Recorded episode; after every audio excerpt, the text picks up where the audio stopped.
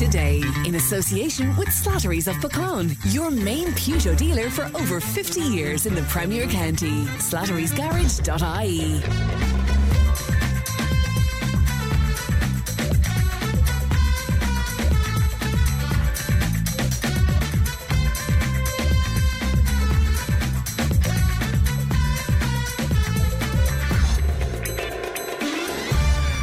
morning. Welcome along to Tip Today. 1800 938 007. Our free phone number doesn't cost you to make a call. And Ali is looking after today's programme. If you're about to set out driving, can I just uh, put it to you that the roads are extremely wet and there's flooding in some areas. So do look after yourselves and be very careful out there, won't you?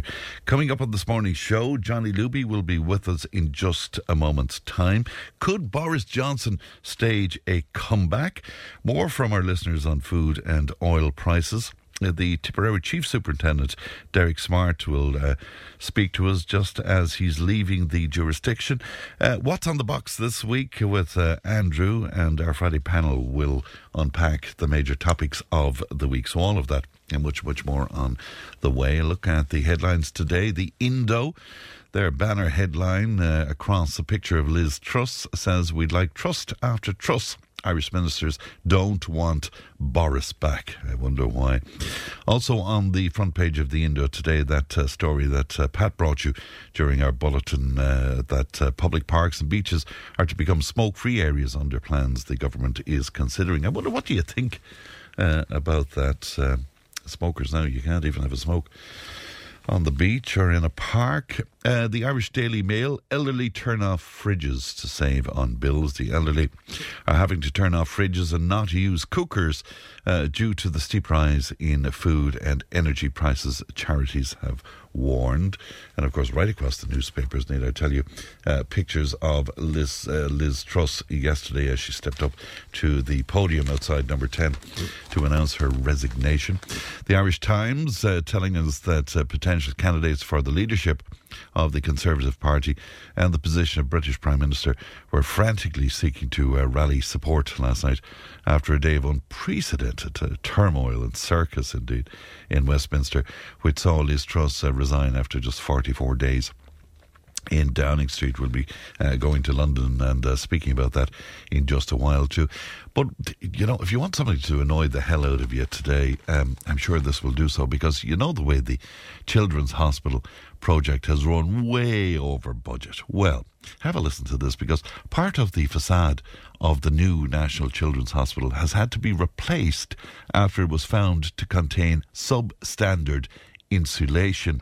And the K15 insulation removed from the building was also used in the renovation of the Grenfell uh, Tower in London, where you might remember lots, I think it was 70 plus people died in the fire there back in uh, 2017.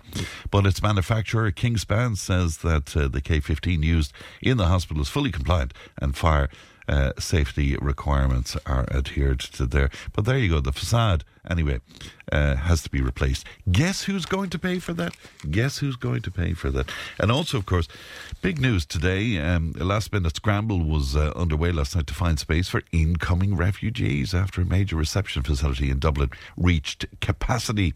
And the Department of Children and Equality announced yesterday arrivals to Citywest would be paused and that refugees were facing a night in the airport. However, sources at Dublin Airport distanced themselves from this. But a lot of people have predicted this over the last few months that while we embrace uh, Ukrainian refugees into the country, there is only a certain amount of uh, accommodation available. You see, that's what it is. Anyway, do you have an opinion on any of that? You can text and WhatsApp 083 311 You can email tiptoday at tipfm.com. Fresh from his Odyssey in Portugal, Johnny Luby joins me now. Good morning, Johnny. Fine. How are you today? How are you all going? Flying is fine. Yeah, how you were tired and emotional. You couldn't speak to us last week, Johnny. Um, do you want to tell us the real truth behind that? Ah, yes, I'm coming home to doom and gloom, and that's it. and it never old. stopped piddling rain from the day we came back. that is unbelievable, really. You know the the the, the whole setup here, and then you see well, Look, tis gas with the Liz Truss thing. I mean, 40, 44 days in office. Yeah, Yeah. You know, and Walden's mother knew that this was not going to work, high up or low down. Yeah, I mean, she was warned by members of her own party, and mean, Yeah, that they spoke no- out and such. Yeah. She carried no weight whatsoever as regards uh, saying things. And if you haven't the backing of your own party, as, uh, as regards, and now they're talking about Boris Johnson coming back, and between he coming back and Bertie Ahern coming back, mother of God above tonight, bring back Liam Sheedy again. The whole thing, the whole thing just bring him back, you know. Yeah. Uh, the big comeback. Yeah, I thought old Boris was okay, you know. I used to enjoy his old bit of a. Did you? Uh, I did. I enjoyed his old speeches and things like that. At least he, whether he was right or wrong. A great friend of mine used to say, "If you can't convince him, he says, bloody well confuse him." so Boris was at that whole. well, he certainly you know. confused everybody. Anyway, But, that's uh, for sure. Yeah. I mean, 44 days. Month, she'd probably get a pension out of it as well, but it's nothing to do with us here. But then you, when you pick up the paper and you see Bertie said this and Bertie Mm. said that, is it trying to get him back in after we trying to get rid of him? A man that hadn't even a bloody checkbook. Mm. You know, going around singing uh, uh, to try and raise a few pounds uh, uh, abroad in England. I Yeah. mean, it's a, it, the whole thing is a. But bloody on, joke, unlike yourself, Johnny, he was lucky with the horses at least. Oh, jeez, I'll tell you one thing. Oh, friend, mentioning horses. I must Yeah. mention, yesterday I went over to Tulla. We went over to Thurles. Yes. What a setup they have there now. The whole run, which is like a runway out of Shannon Airport where you park the cars and the whole lot. They have put in some amount of work there. And the real country people uh, at this time of the year, it's fantastic. Thurles to me is always, uh, in my book, it's the start of the winter time with a lovely breeze blowing across from famed uh, uh, Devil's Bit Hmm. uh, and that and the catering top class and everything else. And uh, look, it, it is the pla- it's on every second week, uh, and that is the place to go. You meet the real country people, and friend, the amount of people that were asking, "Are you coming back again for the Christmas meeting?" I said, "I don't know." That is the 18th, the 18th of December. Where they, last year they actually ran out of race cards.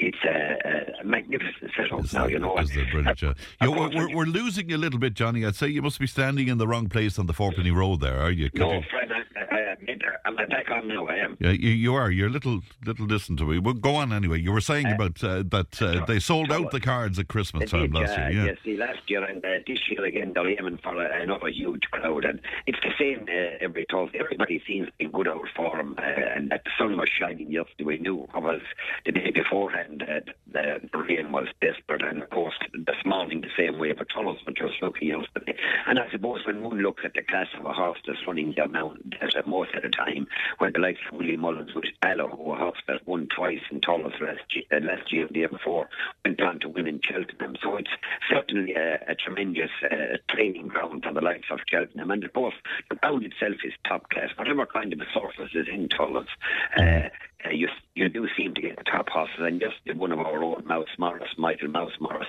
uh, uh, had his winner there for Brian Atchison.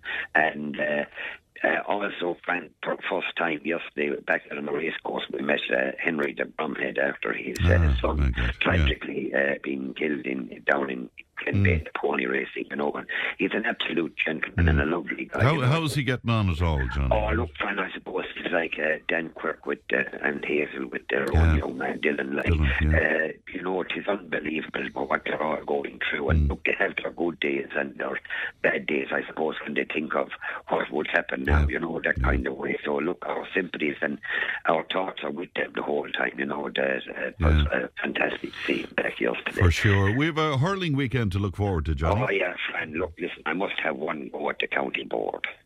How in For the a name change. of God, for a change, how in the name of God have they the county final on at half past four on a Sunday evening? It, in my book, it's an absolute disgrace.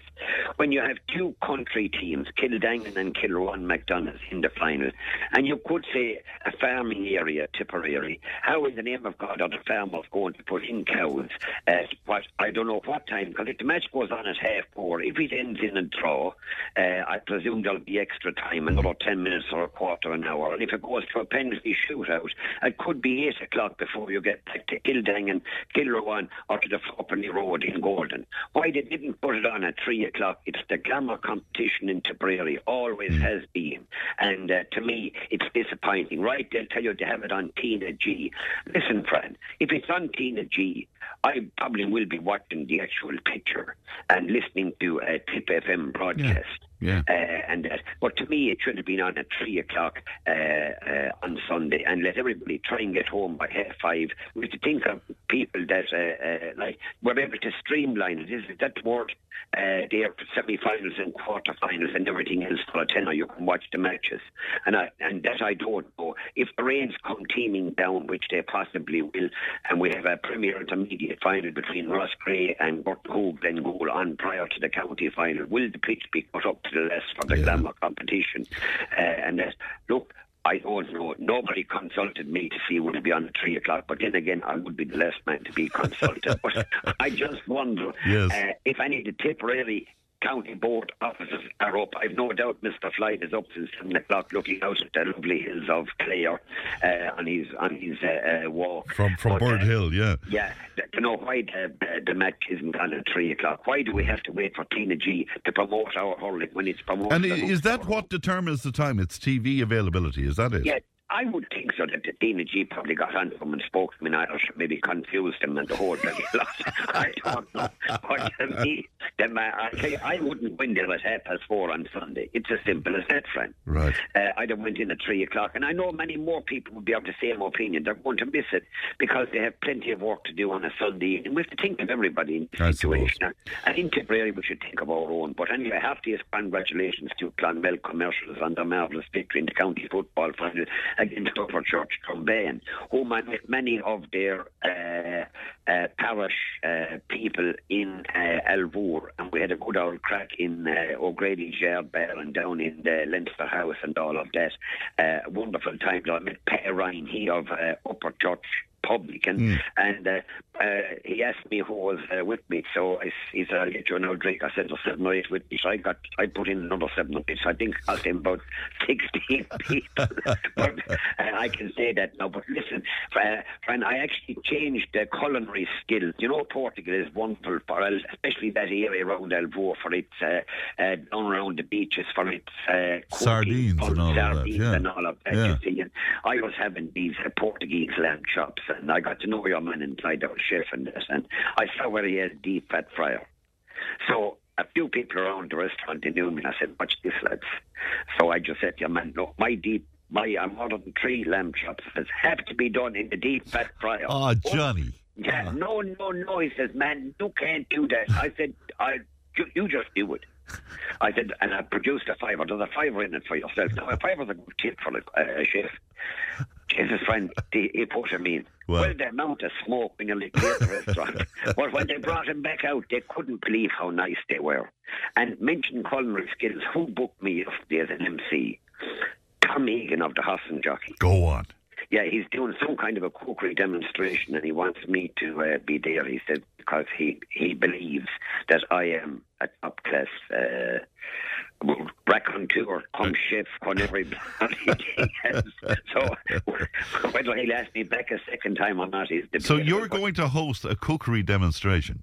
That's right, yeah. Well, I, I, I think I don't know whether he's going to let me host a whole lot or whether he has to get double insurance uh, and things like that. But uh, look, I look forward to it because I'll have more news about it the next week or two. But uh, anyway, friend, there'll be a sh- if you come over on the night, there'll be a shine off you because you cannot beat Mazola deep, deep uh, fat fryer oil. But you're, you're not going to promote deep fat frying on a night where there's a, culinary, a culinary demonstration happening. Frank, are you? One never knows what I will do, you see. but the TD called me one time the unpredictable. You see, he says he goes in to vote for me. He says, but I'd love to see the polling papers. But uh, yes, Vi- Frank, Vinny go back- Savage was on to us, Johnny, just to inform you, and this is going to make you feel really good now, that Liz Truss is getting a pension of 115,000 uh, pounds a year. What does Johnny think about that? So, for 44 days. for 44 days, yeah. Sure, friend, it's an absolute scandal. Uh, not alone over there, but here, what's going on? Ah, I mean, sure, like, know. Yeah. look, hey, uh, look, you can write a bloody book about it and call it Luby's Believe or Ripley's Believe, Believe it or Believe it not. But what's going on every place and any place? And now, I just heard you, yourself there reading out on the papers the uh, misfortunate people that are coming into the country and have the place Yeah. lie down. Yeah. We actually said this six months ago. I know. is no problem taking in 300,000. Yeah. But where in the name of God are we going to put that? Yeah, I know.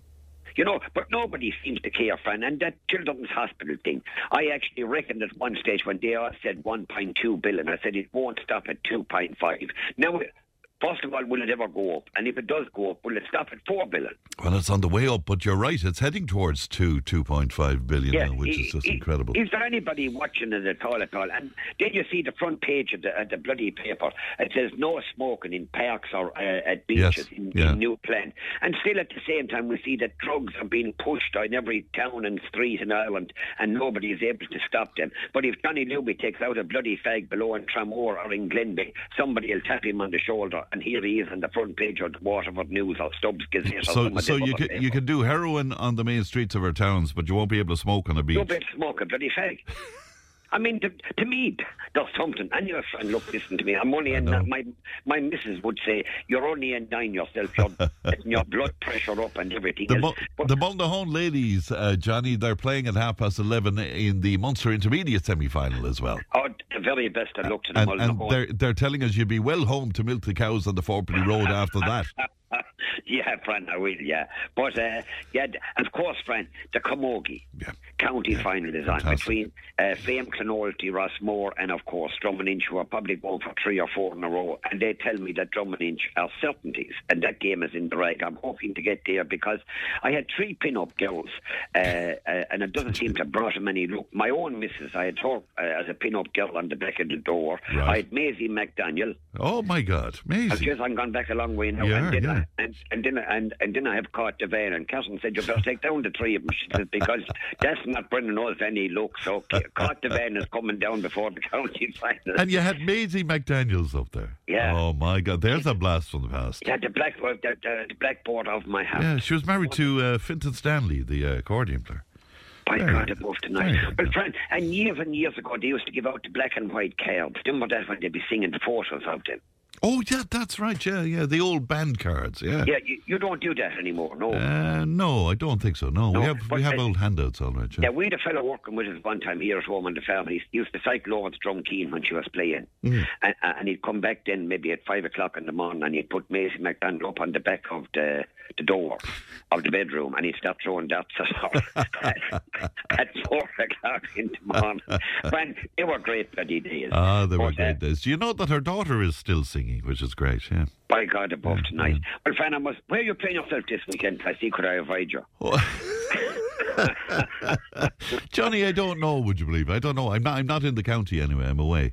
All right, Uh, to God. I can't Hey, remember. Of course, heartiest congratulations to Sean Treacy's Hollyford there. They beat our Yeah. team of mine that put me for 160,000 hits and that, uh, uh, will you come out and bury him? That Es- Eska Ballingarry uh, Clerihan game. Yes. Clerihan were beaten uh, in a penalty shootout by uh, Sean Treacy's on last weekend. I just see it on the paper. And uh, commiserations to uh, Clerihan, uh, but heartiest congratulations to the Treacys. I'd love to have seen Clerihan going through because I might have got a few old bob for uh, uh, doing the, uh, what you call it again, doing the uh, uh, the final. But as regards the county final on Sunday, who do I think will win? Well, outside in Alvor, the black and white flag of the Magpies is happily flying over uh, uh, the uh, Leinster House Bar. And uh, of course, that's the Magpies of uh, Kilruane MacDonagh's. I'd love to see him win, Frank uh, or Fran, uh, simply because it's is it is it all of 36 or 36 odd years ago since they won a, uh, a county final? Of course, they were Yeah. they were all Ireland champions. Whereas Kildangan have won it for the last uh, maybe two or three occasions in the last seven or eight years.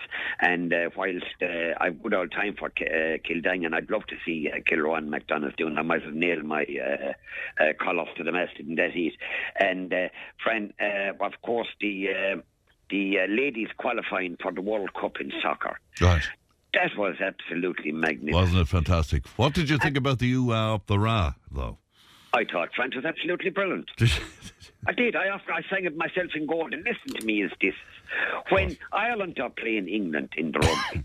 yes. And the English lads stepped off on the far side, many of them that we know. And indeed, often in Cheltenham, when an Irish horse beats an English horse, uh, we'd be sta- uh, stand up and we'd, we'd, we'd sing maybe uh, uh, uh, the Galtee Mountain by like your men sang above in Croke Park when Tip won the All Ireland from Killinall. That was absolutely Wasn't fantastic. brilliant? Yeah. And that, and that. But as regards, oh, uh, up the rail, listen to me, is this is to the mountain out of a molehill. Hmm. They just sang a bloody song, and so be it. Was a joyous occasion. They're in the uh, World Cup and the best, uh, the Absolutely. best. But the amount of nonsense that went on about it. you know. Fine, it was unbelievable. You know, that uh, like. Look, it's like I was just going back to the the English guys when they sing uh, the the we'll say the swing low, sweet chariot. Yes, And- yeah. And we we answer then by you can shove your chariot, you know. But like, Yeah, but that's a part of the- slavery song, isn't it? I don't know what It is, yeah. That's a that's a uh, slavery But you look, it has been part of their thing. oh, That's the the, the swing low. Yeah, yeah. Now that's part of their thing beyond there. So look, listen, mother of God, look, you're talking about a country that can't hold on to a bloody premier. uh. I have a message for you, Johnny. It says, "Tell Johnny there's no extra time or penalties on Sunday. Tell him go back to Uh-huh. Port, go back to Portugal, and come back in a better mood." Uh, I wouldn't be surprised if Mr. Fla- I, I don't know. Look, that somebody, at least, friend, that's the one where you'll always rustle a few feathers. You'll know who gets up in the morning to listen to me. But that's still not handsome thing. Why isn't it on at three o'clock? Yeah, yeah. We don't have an answer for that now. You see, that, uh, but of course you know and I know that Tistina G and they're probably getting a few quid and they're entitled to a few quid and if they're not in, and if they're not getting a few quid for it, then the match should have been on at three o'clock. That's in my honest to God's opinion. But look, friend, when you're talking to a man from the Fourpenny Road, some fella said one time he's not a full shilling, so we have to go along with that again. Somebody wondering what you're pontificating about. There should not be smoking, says somebody on the beaches where there's children and crowds around. The amount of butts shoved into the sand is absolutely disgusting, and Johnny should know better. But your friend, look, I agree with all that, and I would be the first person to say that this government should ban cigarette smoking altogether and uh, see where will they come up with their uh, 100 million a week that they have in vet. Where are they going to get that money now? They don't give a tuppenny hoot about John, Johnny Luby's health and thing and the whole lot. And which is it far safer? Is it uh, uh, smoking a bloody fag on the street or is it uh, uh, uh, uh, promoting drugs, pushing and everything else? Let's get the priorities right. That's my opinion, Fran. And Jay, look, they're, they're, they're picking on you today, Johnny, because Eddie. somebody is saying, why would you worry about farmers, Johnny? What do they do when the ploughing is on for three days, for God's sake? Well, you see, there's al- look, you see, there's always somebody will come up with uh, uh, uh, something, isn't there? There, like they get in a release milk or whatever else. But in this particular case, we're talking about a county Holland final, uh, and that it is the glamour competition, and you're trying to get them into Thurles, and that, and uh, on at half past four, friend, and they're not getting back until half past seven or eight o'clock in the pitch dark, youngsters and everything else. The match, but anyway, friend, me or you won't change that. That, That's, that's what. I, I think we might have an apology uh, to you, Johnny, from the Yeah. county board. It, it looks very official to me, and it says apologies to Johnny for not consulting him. But we heard he was unavailable for the past week, and we note no explanation for his absence this morning. he was demanding for the county final to be fixed to suit him. We expect seven to eight thousand in attendance, but thousands more who cannot attend can now watch for on free to air, and they're delighted with themselves, Johnny. Now, Ah, look, That I looks official to me now. I, I, that's very official altogether. uh, uh, but anyhow, friend, listen, look, the very best of luck to them. I'll probably go to the Camogie tomorrow to shout on my beloved uh, Clonoulty Rossmore ladies. And when you think of Clonoulty Rossmore, friend, uh, friend in West Tipperary, you have Knockavilla Kickhams who are seniors and Clonoulty Rossmore. You have Anacostia Row who are seniors born, uh, bordering Clonoulty Rossmore. You have Cashel, uh, a very strong ladies camogie team seniors. Uh, Clonoulty only beat them a pint and they're bordering as well. And then you're going to uh, the likes of Drummond Inch and that who have, in my book, a huge place them. I'm not knocking them. They've tremendous girls there from uh, uh, Loughmore, Castle, and the other areas around, uh, and Drum itself. And they have been the the uh, models uh, for the last number of years, and uh, that there'll be a big crowd in the rag on uh, Saturday. And uh, friend, will I be recognised? I don't know. Oh, I'd say you'll be recognised. You better make room on that door, by the way, along with Maisie and the girls, because Anya in Puckane says she adores you. So you better make room for, for a picture a picture of her. Yeah. Uh, let me see what. Oh yeah, tell Johnny that Silver Mines and Killenaule under 15B county hurling final in Templemore on Saturday at 1 p.m. Come on, the mines. It says. Jesus, come on the minds. And listen, down in friend in West Tipperary and South Tipperary, we seem to be the poor.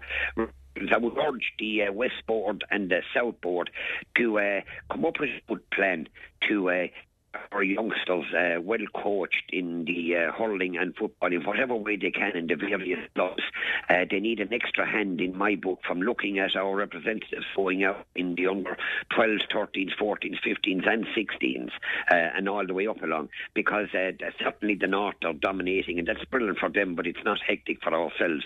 And uh, that, and it's grand to see, we'll say, the South team or the or a West team winning a county title in uh, particular age group. It, it's brilliant, you know. But uh, uh, the, the lads are very strong uh, in the north and in the, the mid. Yeah, and of course, yeah. they tell me that the, the, county minor final that was played in Golden last weekend, where a huge crowd came there, that Holy Cross, uh, an expert was telling me in the game of hurling and that follows the game of hurling, and he wasn't from Holy Cross.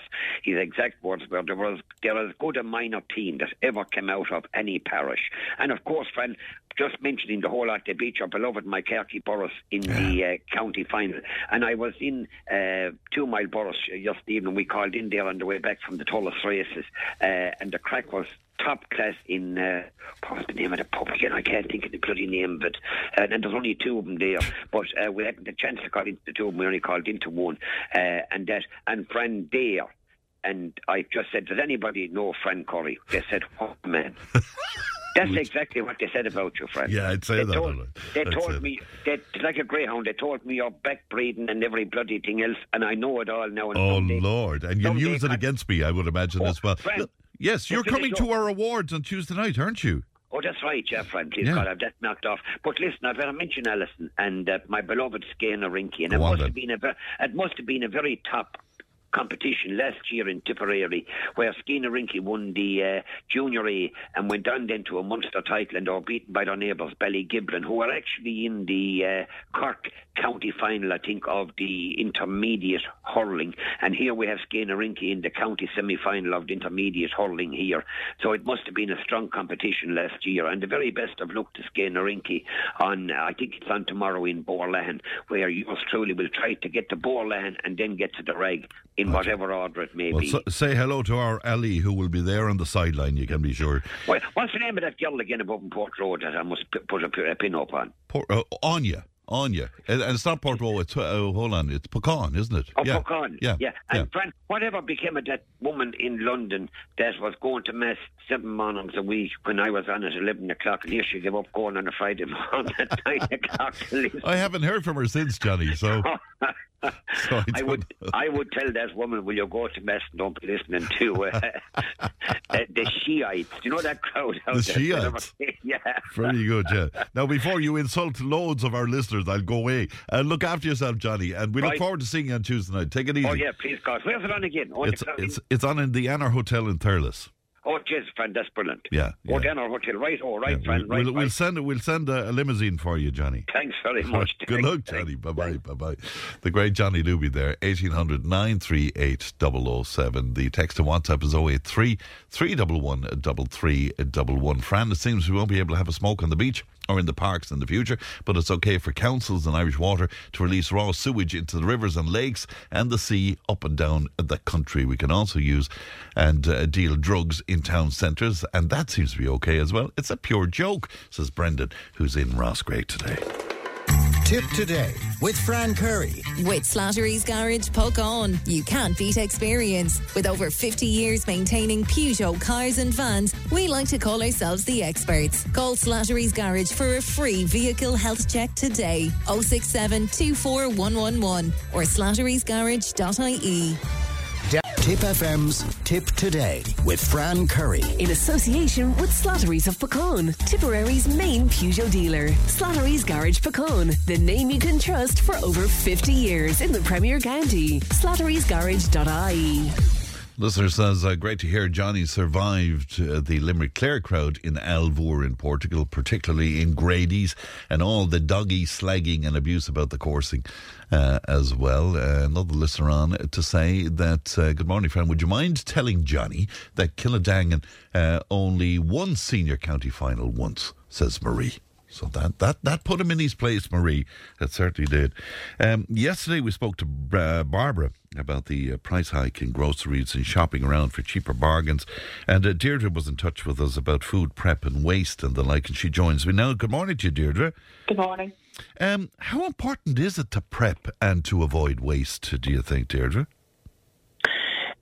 Well, I, I think it really cuts down on price. Does it? Yeah. It does. Um, where do I start? You can buy in bulk. Mm. Um, even you can buy reduced uh, veg, fruit and vegetables um, that uh, certain cer- certain supermarkets have, hmm and prep them um, or freeze them. And I find they last much longer. Right. And is there a considerable saving by doing that, Deirdre?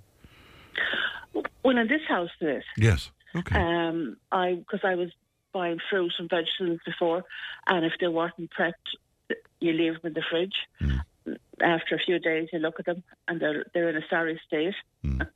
Um, so they're they were thrown dumped. out. Yes. Yes. Yeah. Which is, Yeah. yeah. eh, Are, are we wasteful? Do you think in this country? Are we very wasteful? Do you think? Yes, Yeah. and I would be one of those as well, or maybe I was. I'm not as bad, but And is that because the cost of living, Deirdre, has gone up so much that you're more conscious of this? I suppose. mm, I was always very conscious. But now, I suppose more so. Right.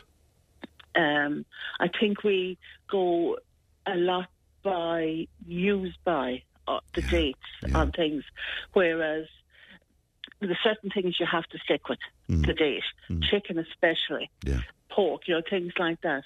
But fruit and veg, no. You know, they really are, and they could last a good few days after the, the date. Do we overshop as well? Um, you know, bu- buying too much uh, stuff, overestimating how much stuff we need.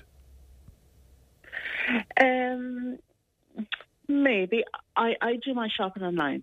Oh, oh, do you? Okay. I do. Right. Okay, so I don't overshop Oh, um, because if it comes to a certain amount, I go back over it and I say, "Do I really need that?"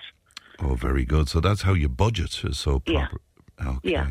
Whereas if you go into the shopping shop now, today, for instance, I run out of fruit and veg, so I will go in. Now I could be a, a devil now today if I saw a few things, Right. but I do try not to to uh, buy. Right, but there's a very good point I hadn't thought of. Oh, if you go in physically to buy stuff in a shop, you're tempted by all the various things around you. Where if you're doing it I am. online, I you- am anyway. Yeah. Yeah, you, you, you stick t- to your list, I suppose. Yeah, I have a list. budget. I write down what meals we're going to have for the week, what ingredients I need, and I buy those. Hmm. And have you seen a huge cost increase across the board? Yes.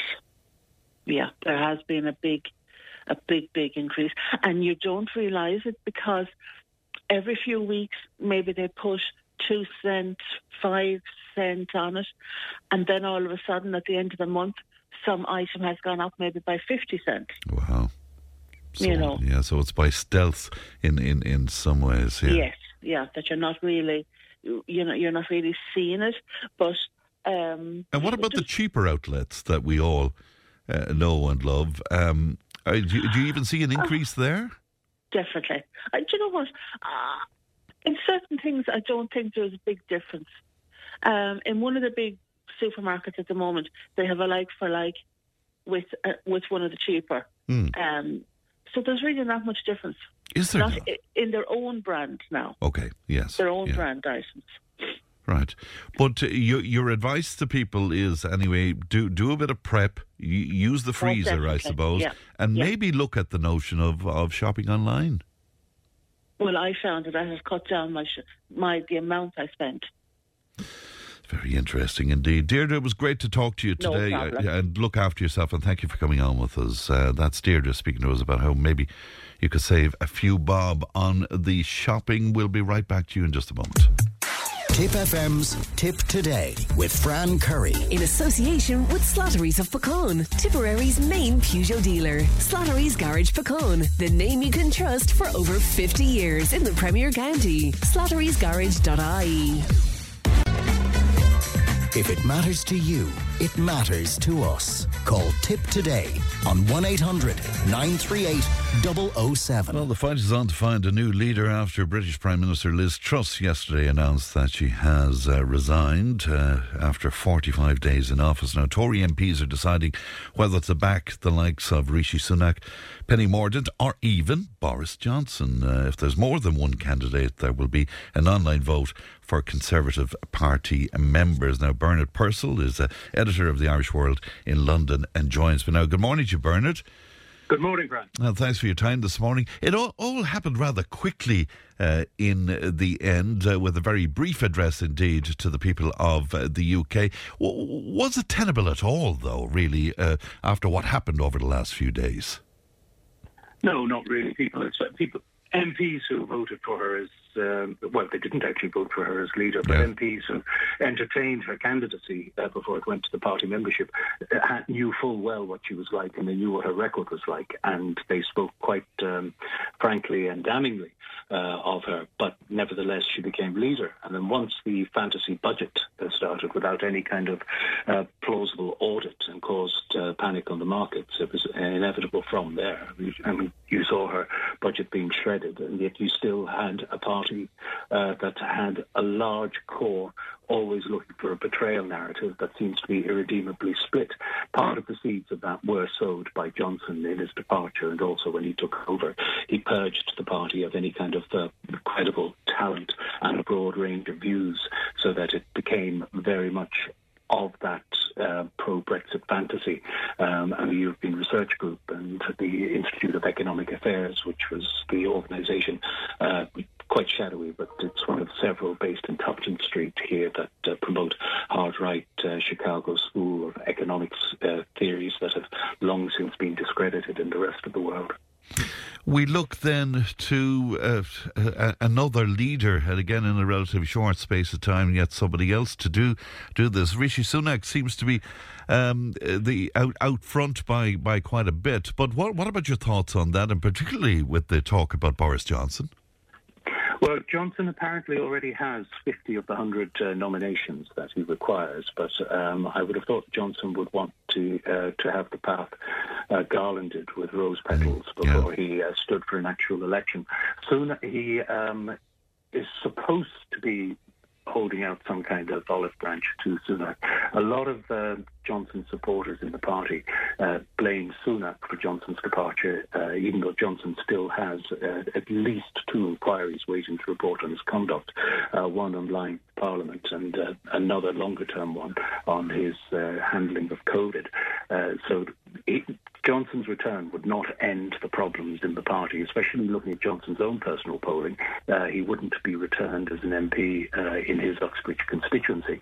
But also, there's a poll published today which continues a theme that we've seen in polls in recent uh, weeks that uh, if there was a general election today, the Tories, as of today's poll, would not get even one seat.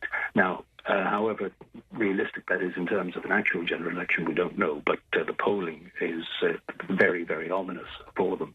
Um, Gus O'Donnell, the former cabinet secretary, and uh, who was John Major's press man and used to run the Treasury, uh, he has uh, intervened today and said that they really do need to have a result by Monday or Tuesday with somebody who can unite the Conservative Party.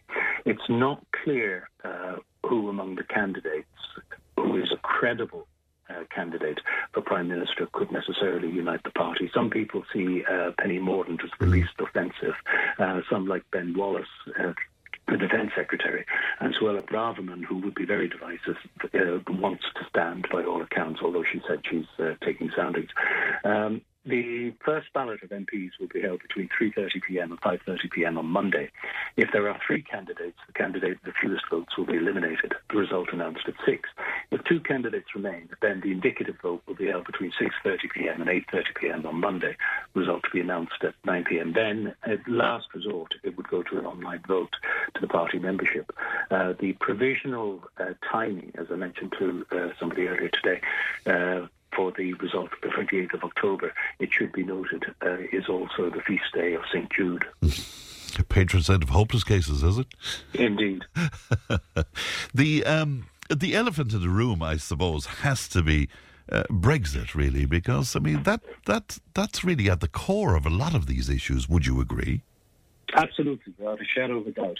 Uh, Cameron abandoned the party after uh, he took a disastrous um, throw the dice to supposedly unite his party because you had the anti-European feeling, expecting that he might win, but uh, made no preparation for whatsoever. Left the party irredeemably uh, divided in the hands of so-called identity politics. Uh, even Labour and Keir Starmer are uh, too terrified to address the question of Brexit, which is not even about the issues of economic trade and being a single market anymore. It's whether you're a Remainer, uh, Remoaner, or whether you're um, a Brexiteer, and that has paid dividends for the hard right within uh, the Tory party. It was, and it was something successfully exploited by Johnson.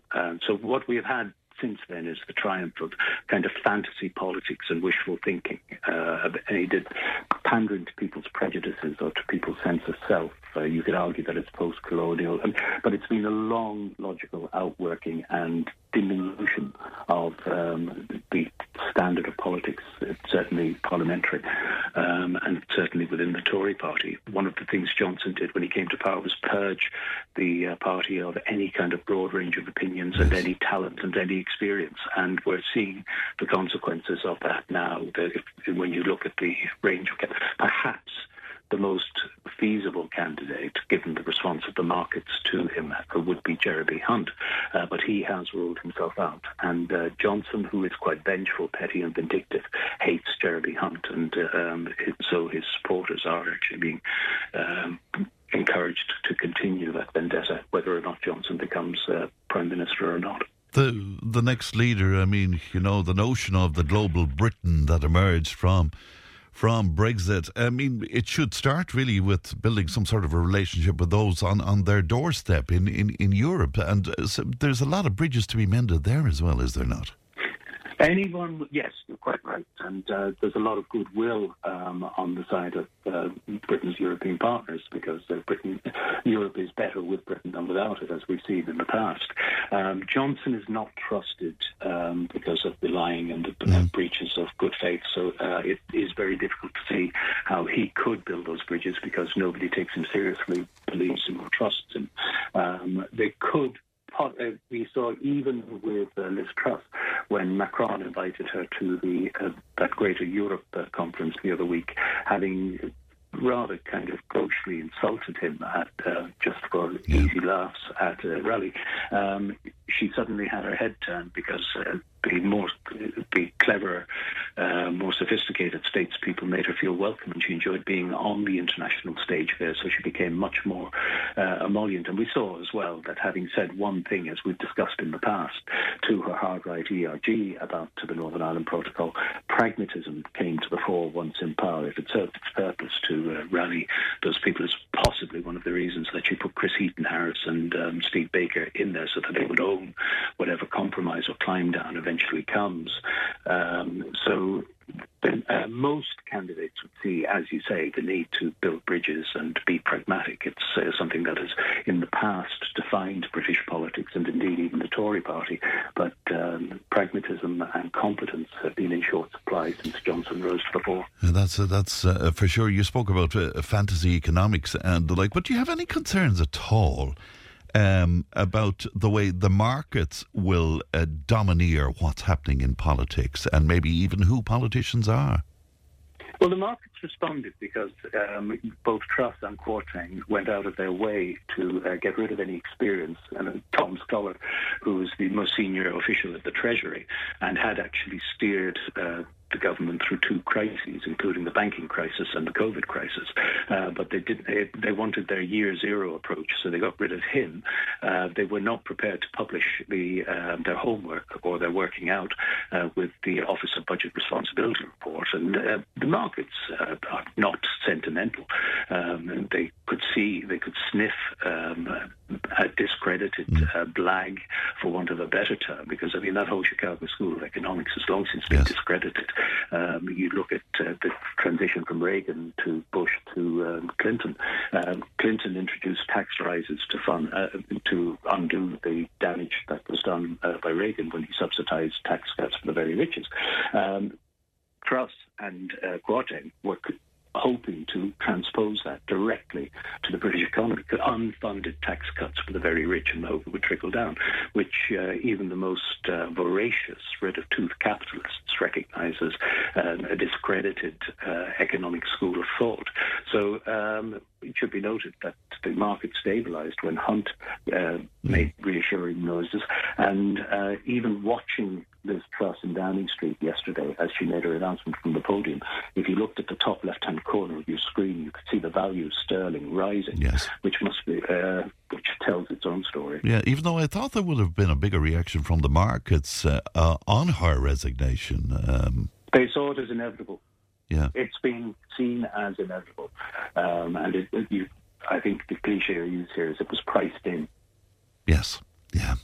It's interesting times ahead, uh, that's for sure. If you were a betting man, I'm not sure if you are or not, uh, Bernard, but who would your money be on?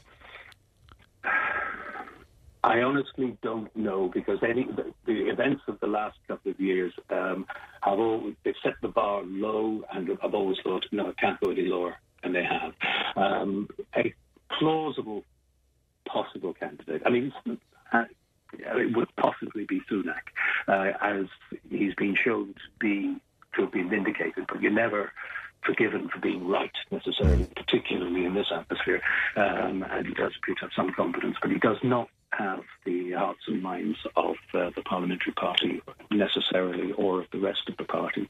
Uh, the best outcome would be a general election, but that seems highly unlikely. Yeah. So we're likely to have a little more of this, and then uh, uh, we're going to go through a period of fairly uh, austerity too, as it is known. Um, so it's going to be bumpy, um, and we'll just get used to yet another new normal. Bernard, it's always a pleasure, and we appreciate your time this morning. Thank you, and good morning to you. That's Bernard Purcell there. Bernard is editor of the Irish World in London. And um, yeah, it's going to be very interesting to see what happens, and particularly, of course, uh, to be parochial about it, uh, we do have great interest in this because of the protocol and one thing and another. Um, all right, uh, news and information's on the way. Tipp today with Fran Curry. With Slattery's Garage, Puckane. You can't beat experience. With over 50 years maintaining Peugeot cars and vans, we like to call ourselves the experts. Call Slattery's Garage for a free vehicle health check today. 067 24111 or slatterysgarage.ie. You might. Tipp today with Fran Curry. With Slattery's Garage, Puckane. Your Peugeot car or van might benefit from a free software upgrade. For more information and to find out if this applies to your vehicle, call the lads in Slattery's Garage, Puckane, on 067 24111 or slatterysgarage.ie. Gurmina Mahagut Pat, and uh, welcome back to the second hour of uh, Tipp Today. Some of your texts to go shopping after dinner when your tummy is full, Fran. You won't buy half the stuff and no junk, says Mick. Um, B says she makes a very good point. And then when you're in receipt of uh, welfare allowance, there's no waste because everything is just hand to mouth. Um, good morning, Fran and Johnny. Enjoying the chat this morning here in the Banner County. How are you? Great to hear from our friends in Clare this morning. Uh, tell Johnny that Portroe uh, Junior Camogie ladies playing uh, the county final on Sunday in the Ragg against Moycarkey and uh, uh, up Portroe. Is one of our listeners. And thanks, friend. You're very welcome indeed. Uh, lots coming into us on various different things, and we'll package it all together and bring it to you very soon. Is that okay? But right now, on to something uh, completely different because the Stalworth in policing in Tipperary has been appointed as the new head of policing in his native county in a major shake-up of Garda management in the Limerick Garda division. Uh, Chief Superintendent Derek Smart, who was originally from Limerick, uh, took on his role in Thurles in 2019, and he joins me now. Good morning to you, Derek. Good morning, Fran. And thanks very much indeed for, for coming on with us today. When, when do you take up your new role? It started last Monday. Oh, you, oh, in Huddersfield, so it started already. oh, very good indeed. What what is it like to be be home, Derek? Is is that a good feeling? It's a, it's a great feeling to come home, but obviously that, that's what I'm leaving behind in Tipperary. I know I really enjoyed my three years there, so it's kind of a little uh, mixed emotions, I suppose, between both of them. But but certainly anybody that, that gets to work in their hometown, it, it's a fantastic feeling. Absolutely. Uh, you and I spoke shortly after your appointment back in uh, 2019. Did you achieve all you wanted to in Tipperary? I would think that I, I, I got a lot of, of what I what I wanted to get done. Obviously, COVID was, was a big problem that, that it caused a slowdown in a lot of things. So I would have liked to get more done in, in regard to that. But but certainly we, we achieved uh, an awful lot of, of the goals that I had set for myself and, and for the team there in Tipperary, and I, am very very proud of the results that, that, that we achieved. Obviously, the, there are things that, that we didn't get done that impact on, on people's lives, and I'm very cognizant of that.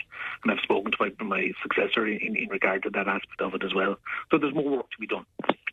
Is the big difficulty for you, whether it's in Tipperary or Limerick or wh- wherever somebody is chief uh, superintendent, is resources the big thing? It, it certainly is, is one of the, the, the, major factors that impacts on us. And we were lucky in Tipperary in that we got some probationers. And I certainly was in competition with other other divisions try and get those resources. And it's the same here in, in Limerick in regards to trying to get as many resources as we can. Obviously, again, through COVID, that our recruitment has slowed down regardless. You know, there, there was a new competition. I think they're a little bit slower, I suppose, getting off the, off the, off the ground to get those people in through the, through the college. But we certainly look forward to coming out with in the new year. We're, we're just losing clarity on your phone. I'm not sure if you if you, you moved somewhere, Derek. But, no. Uh, oh, yeah, Sorry about that, friend. Yeah, that's much better now. You're back to me yeah. now. Um, in terms of uh, Tipperary, um, was it a particular challenge because it's such a big county, I suppose? I think one of the biggest challenges was were the resources in, in, Tipperary that we didn't have have sufficient to do what we really wanted to get done. But using the resources that we did have, we did manage to get the, the um, DPSU set up in regard to that, which I think is something very, very important to get there to help our vulnerable victims and things like that. So, and we got an awful lot of um, very organised crime um, investigations over the line in regards to where people are charged and before the court. And we were certainly, I think, hitting above our weights in, in regard to a lot of the investigations that we took on and brought to successful conclusions. The, the crime, particularly over the last few days on the on the program, uh, you know that notion again of uh, Gardaí on the beat because crime rather obvious to people on our main streets, and particularly we were talking about uh, Clonmel and O'Connell yep. Street and uh, the like. Will it ever return to that notion of Gardaí on the beat? Do you think? I think it's something that we can't lose sight of, and I think that's what certainly what COVID taught us again in regard to that was getting back in touch with our communities and seeing what our communities want. And this is something that has come from the JPC very loudly that they want to see people on the beat. I want to see our, our members on the beat, but unfortunately, when, when numbers are quite small and then they have to respond to more serious incidents where they, where they cover very large districts on that, it can be challenging at times. But look, that's what we're here for, and that's what the challenge is for us: is to use the resources that we have available to us as best we can. And I suppose it comes down to this thing called smart policing. I suppose in, in regard to that is, is that we use the resources exactly as, as, as, we need them on it, and that people need to see the guards on the ground. They need to be engaging with people on a daily basis to hear what is going on in their towns and the villages around, right around the county. Well, that's very interesting to hear because you are still of the belief that that's the right way to go. Because sometimes people are confused about that and they see mm. Gardaí in the patrol cars and stuff. But if you had the resources, you would have the Gardaí on the beat. I, I would certainly that I think it's the most important function that we perform is the guard standing on, on the corner of the street. Just to be that, and I would have had that right through my career. I worked in, in a number of villages, even around Limerick here in regard to it, and I would have always taken the time to try and get on the beat. But I appreciate the young members at the at the moment are we don't have as many resources as we would have liked, and they are being called and being to more serious incidents. They're covering large areas of, of ground, as we, you've said. Tipperary is, is a vast county in regard to that. So it's trying to get that balance between the response to those those serious incidents, getting patrols in the areas and getting MIT checkpoints set up. And so there's there's a lot of competing factors on, on members' times. But I think the important thing we're trying to instill, and I know the senior management team in Tipperary have been very strong on that in regard to is getting people that visibility on the ground where they can see the uniform. And in fairness, I think that's the least that we, we need we can should be doing for our people. Uh, Superintendent Willie Leahy last week tried to explain to us as well because there's a lot of frustration out there and, and wondering why the Gardaí can't walk down O'Connell Street and say, I know what you're at, come on with yep. me now. And he was trying to explain to us that, you know, you need elements of proof and all of that before you pick somebody up.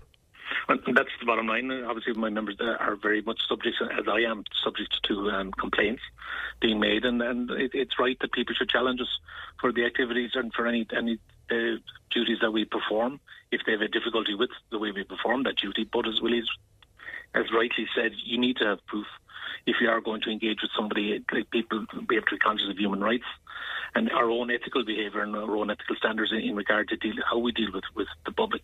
But it's being open with that, and I think the whole thing about seeing a member on the street, it, it people get a, a good sense of security out of that. And I mm. think that a lot of the work as well that we've done with the CCTV cameras, particularly we've gotten it over the line there for Fethard and Littleton and Borrisokane, they were only in the last week.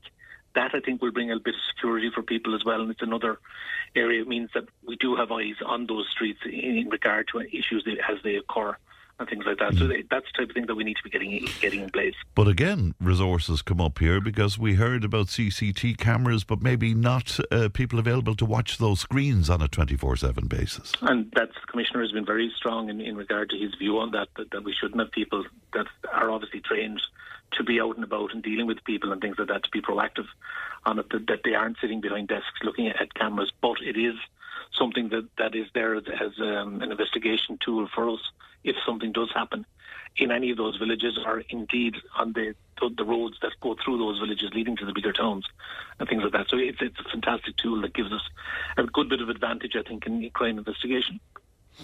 What happened in um, Monroe, where there was a meeting of people? I think it was was about four four hundred people at it. Um, people expressed their views very strongly that they were afraid in their rural areas, in their rural communities. Is is there more that can be done by the Gardaí to to do something about those fears? Do you think? Well, I think we need to be getting, and I know Willie was at that at that meeting, and then yeah certainly got his, the message across there that we need to be engaging with the communities in regard to that. And again, I know Willie has dealt with a number of other divisions around Tipperary that a lot of people at the meeting weren't actually living in, in the Clonmel district on that. But Willie has ensured that the superintendents in those areas have been spoken with as well, just to make sure the message get out that we do have people in fear in, their, in within their communities. We need to see people out and about, and I suppose that comes back to the challenge of having somebody on the beat in Clonmel when there's somebody maybe in Fethard uh, is is afraid, so they need to see a patrol car as well in that area. And it's trying to find that balance between all of that on it. But certainly, it's what the, what our communities want is how we need to respond. And they need to see our policing response to that.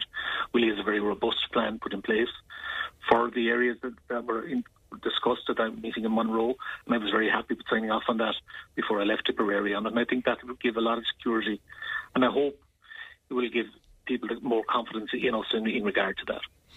The quality of the force is, vital to somebody like yourself uh, in in any area, I guess. I mean, our information is that 200 people were due to start in Templemore as recruits, for example, and there was only a, a I think less than 30 people turned up uh, for that. Does does that concern you?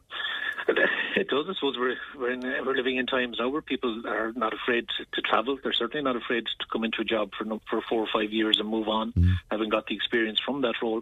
But look, we're in competition with a lot of other multinational companies, and indeed international um, businesses that, that are hiring people from here. I think I saw an advertisement there lately that the Australian police are now hiring as well, and that they're right, looking yeah. for for yeah. Gardaí to go for that. And that's the challenge we have. So we have to make this job very attractive for our people that are in it, and then support them and their their learning in regard to what we do on that. Because I suppose years ago, friend, a lot of people would have said it's, it's like a vocation. Yeah.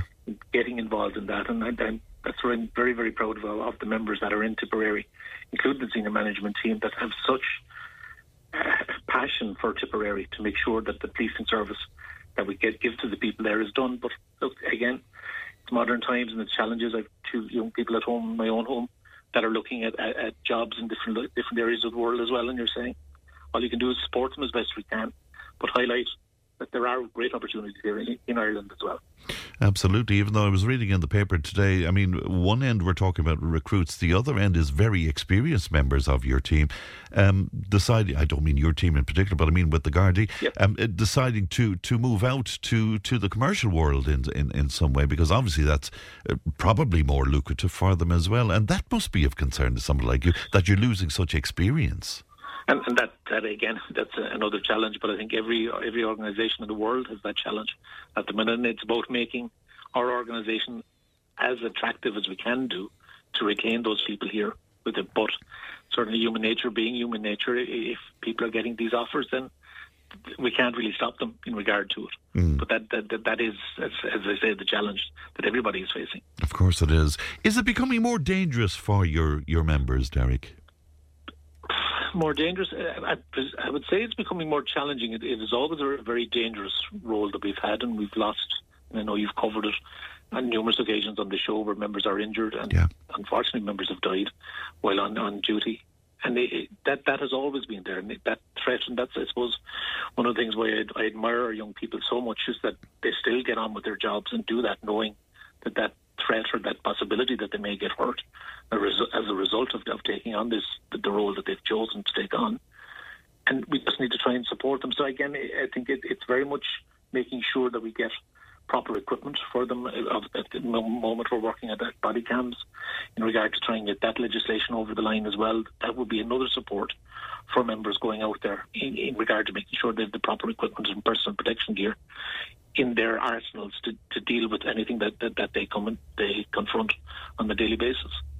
Is it frustrating for you and your teams? Uh, you know, you pick people up, uh, you you put them through the system. They they they go to court. They they get a slap of the wrist, and you see them again maybe in the next couple of days uh, around a town or a village again. Is is that frustrating? I, I would say, Fran, that, that, obviously the, the judicial system is, completely separate from ourselves on it. And I think it would be it would be remiss of me to be to be challenging that that view. I would always say to our young people that our function is to gather the evidence and get people before the courts. What happens after that, we can't control it. Hmm. But once we've done our job to get them there, and that's the important thing is the gathering the evidence and making sure that, that we're presenting strong evidence to a court that a judge can base a decision on. So at, at times, I, I know it has happened throughout my own 32 year service. I've seen it happen in regard to it, but you get on and you get it, you keep going, and if somebody makes a mistake again, you bring them back before the court again. That's our function. That's what we're here for. Can I finally ask you, Derek? I mean, we had you in situ in Thurles. It's it's a different setup now, isn't it? The chief super will be in Ennis now. The chief superintendent's office will be based in Ennis, but uh, but Cullum is obviously will be working between both as part of the operational model. The commissioner and, and the, obviously the government have signed off its government policy in regards to the, the, the restructuring of the organisation under the operational model. So Tipperary and Clare will be combined as one division with one chief superintendent over all of it in regard to it, and then it'll be divided obviously into community engagement areas as we, as we move on through the next 12 months getting that set up. So Colin will have to work his way between both offices in, in regard to Thurles and Ennis. Would you be able to allay our fears about that? Because, of course, obviously the fear is that uh, resources might be more inclined to be kept in, in Clare and we'll suffer here in, in, in a big county like Tipperary. In, in regard to the, there, there'll be no impact on, on the front line. What is changing is the, is the management structure in, in regard to that. But certainly on, on the front line remains as it is, and the resources where they will go to where they are needed in regard to that. And again, that comes down to this. I know it's been said to me before about people reporting or, or not reporting incidents, but it, it's vital that people report incidents that, that have occurred that they've seen that that information comes into us so at least we can show look that there are whatever amount of calls for the Clonmel, Thurles and Nenagh areas and that the resources then are, are assigned to those areas to, to deal with the types of incidents that they're dealing with in regard to it. But the bottom the reassurance I can give the public no, there will be no change to the front line for Tipperary going forward as part of this model. The only change is on the management side of it. Well, can I thank you for your service to us here in, in Tipperary and to wish you the best for the future? And you were always extremely courteous to us here in Tipp FM and made yourself available to us, Derek. So we wish you the very best. And again, Fran, it's just to thank yourself and all your listeners in, in, in regard to the support that we've always gotten. I think to be able to get our message out through yourselves, you've given us that, that opportunity. With I know that Margaret and Declan go on the show there every every two weeks in regard to it. That's a fantastic opportunity. And we really, really appreciate the support that we get. Thanks very much indeed, Derek. Look after yourself. Thank you and good morning to you. Bye bye to you now. That is Chief Superintendent Derek Smart moving on from his role in uh, Tipperary to his native uh, Limerick, and we wish him the very, very best indeed. 1800 938 007. The text and uh, WhatsApp is 083 311 3311. Now, just in case I forget, I can tell you if you're into singer songwriter stuff, whistle this. It's a wonderful opportunity in Thurles once a month for songwriters to get together and uh, show their wares, I suppose. So whistle this tonight at the Monks in Thurles at half past nine. The host there, my great friend and wonderful talent, that is Tom Lyons. And um, tonight, uh, Bright Falls there. James McGrath, terrific singer songwriter from uh, Nenagh, has been on the show a few times. Uh, Eve Whelan is there, and Dear Readers as well. So that's tonight at the Monks in Thurles. Going to be a great night of music, half past nine there. We'll take a break back in a moment. Tipp FM's Tipp Today with Fran Curry. In association with Slattery's of Puckane, Tipperary's main Peugeot dealer. Slattery's Garage Puckane, the name you can trust for over 50 years in the Premier County. Slattery'sGarage.ie.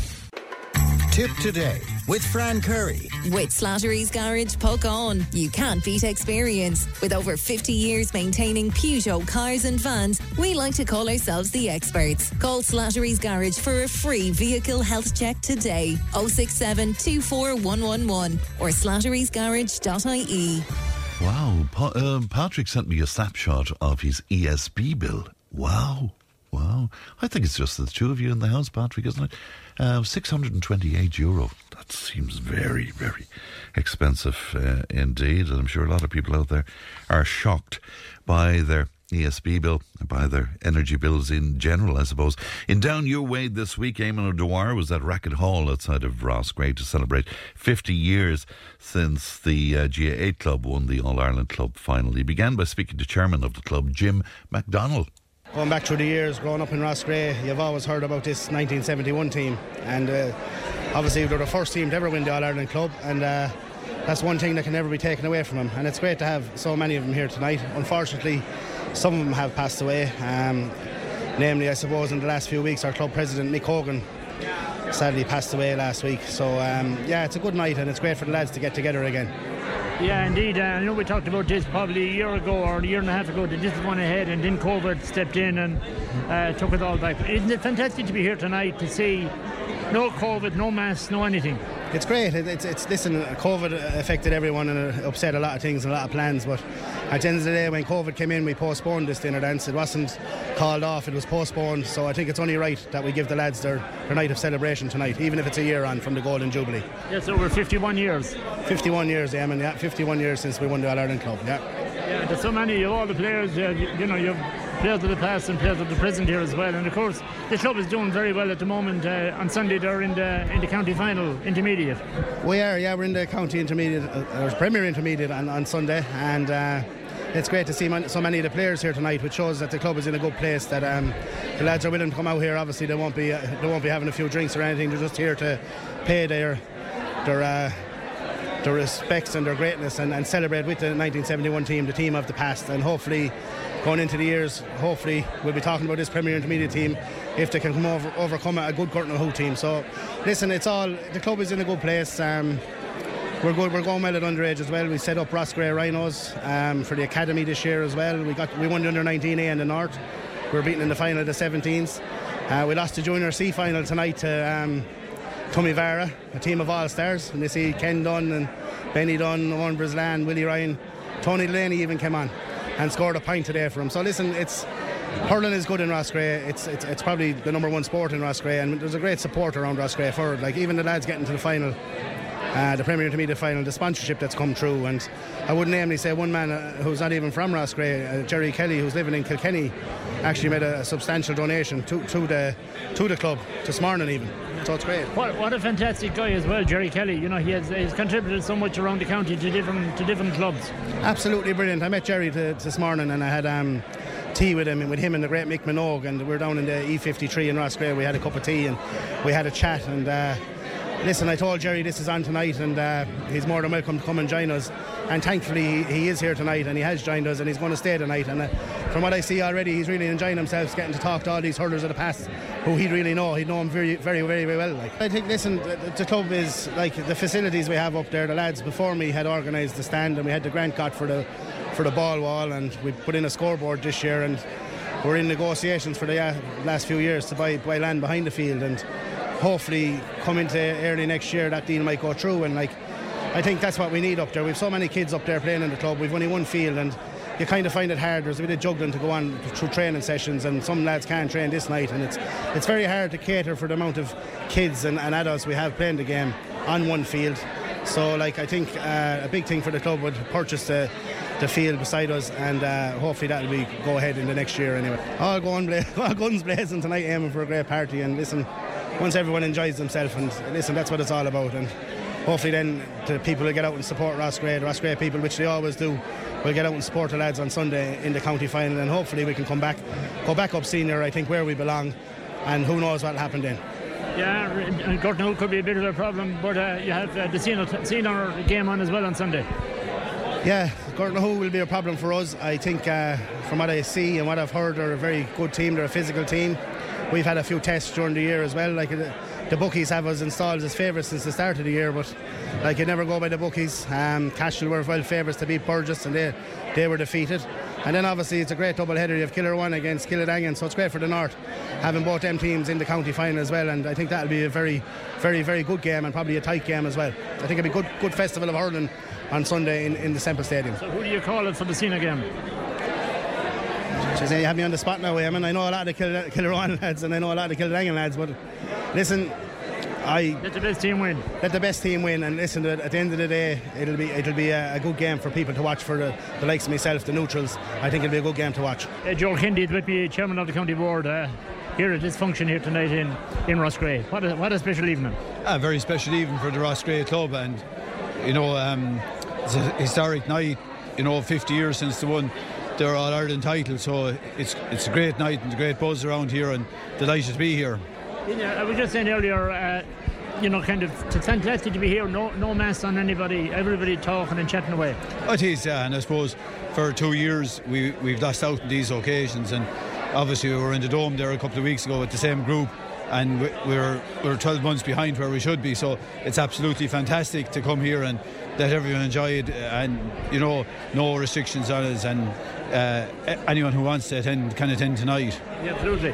Uh, I suppose the GAA scene is kind of coming close to a uh, kind of a conclusion, maybe in many ways, is it? Uh, it is, and I suppose, um, at, you know, at, at club level in the county, like we have a county football final tomorrow, and uh, uh, then on Sunday week, then we have the hurling finals. But like, there's still there's still more. There's, there's under 19 finals and junior finals and uh, things to, to the weeks after that. So there's a lot of activity going on. Um, so, but like obviously next tomorrow and next Sunday are the two big ones for for the, the senior hurling and the senior football final. So we're expecting great turnouts for both. Course, there's lots we can talk about, but for, for the couple of years, you've two years now in the chair. Uh, what's the highlight of, of those two years? I well, sure. I'd have to say the highlight for myself was presenting a cup to my own club last year. But like, I, I, and then obviously this year the, the county minor win. But I, there's lots of little things along the way, and we're doing doing a big job in Morris Park at the minute and re- refurbishing the dressing room. So. Um, Phase one of that will be finished by Christmas, we hope, and then we we we hopefully have planning permission got to do phase two, and uh, that'll be finished uh, by Easter, we hope. Okay, that's all in Morris Park. That's all Morris Park, yeah. So you know the uh, those dressing rooms were built in the early '90s, and like we've more the, the county squads have got bigger, and the Morris Park is used more. So the dressing rooms there weren't weren't really fit for purpose anymore. They, they served their purpose for a long, long time. So they were in need of refurbishment, and so we've extended the dressing rooms, uh, uh, and we put built a storeroom onto the end of it, and there's a small gym there for the minute, and we hope then to build a meeting room uh, and a proper gym there uh, if it, uh, in phase two. Lovely.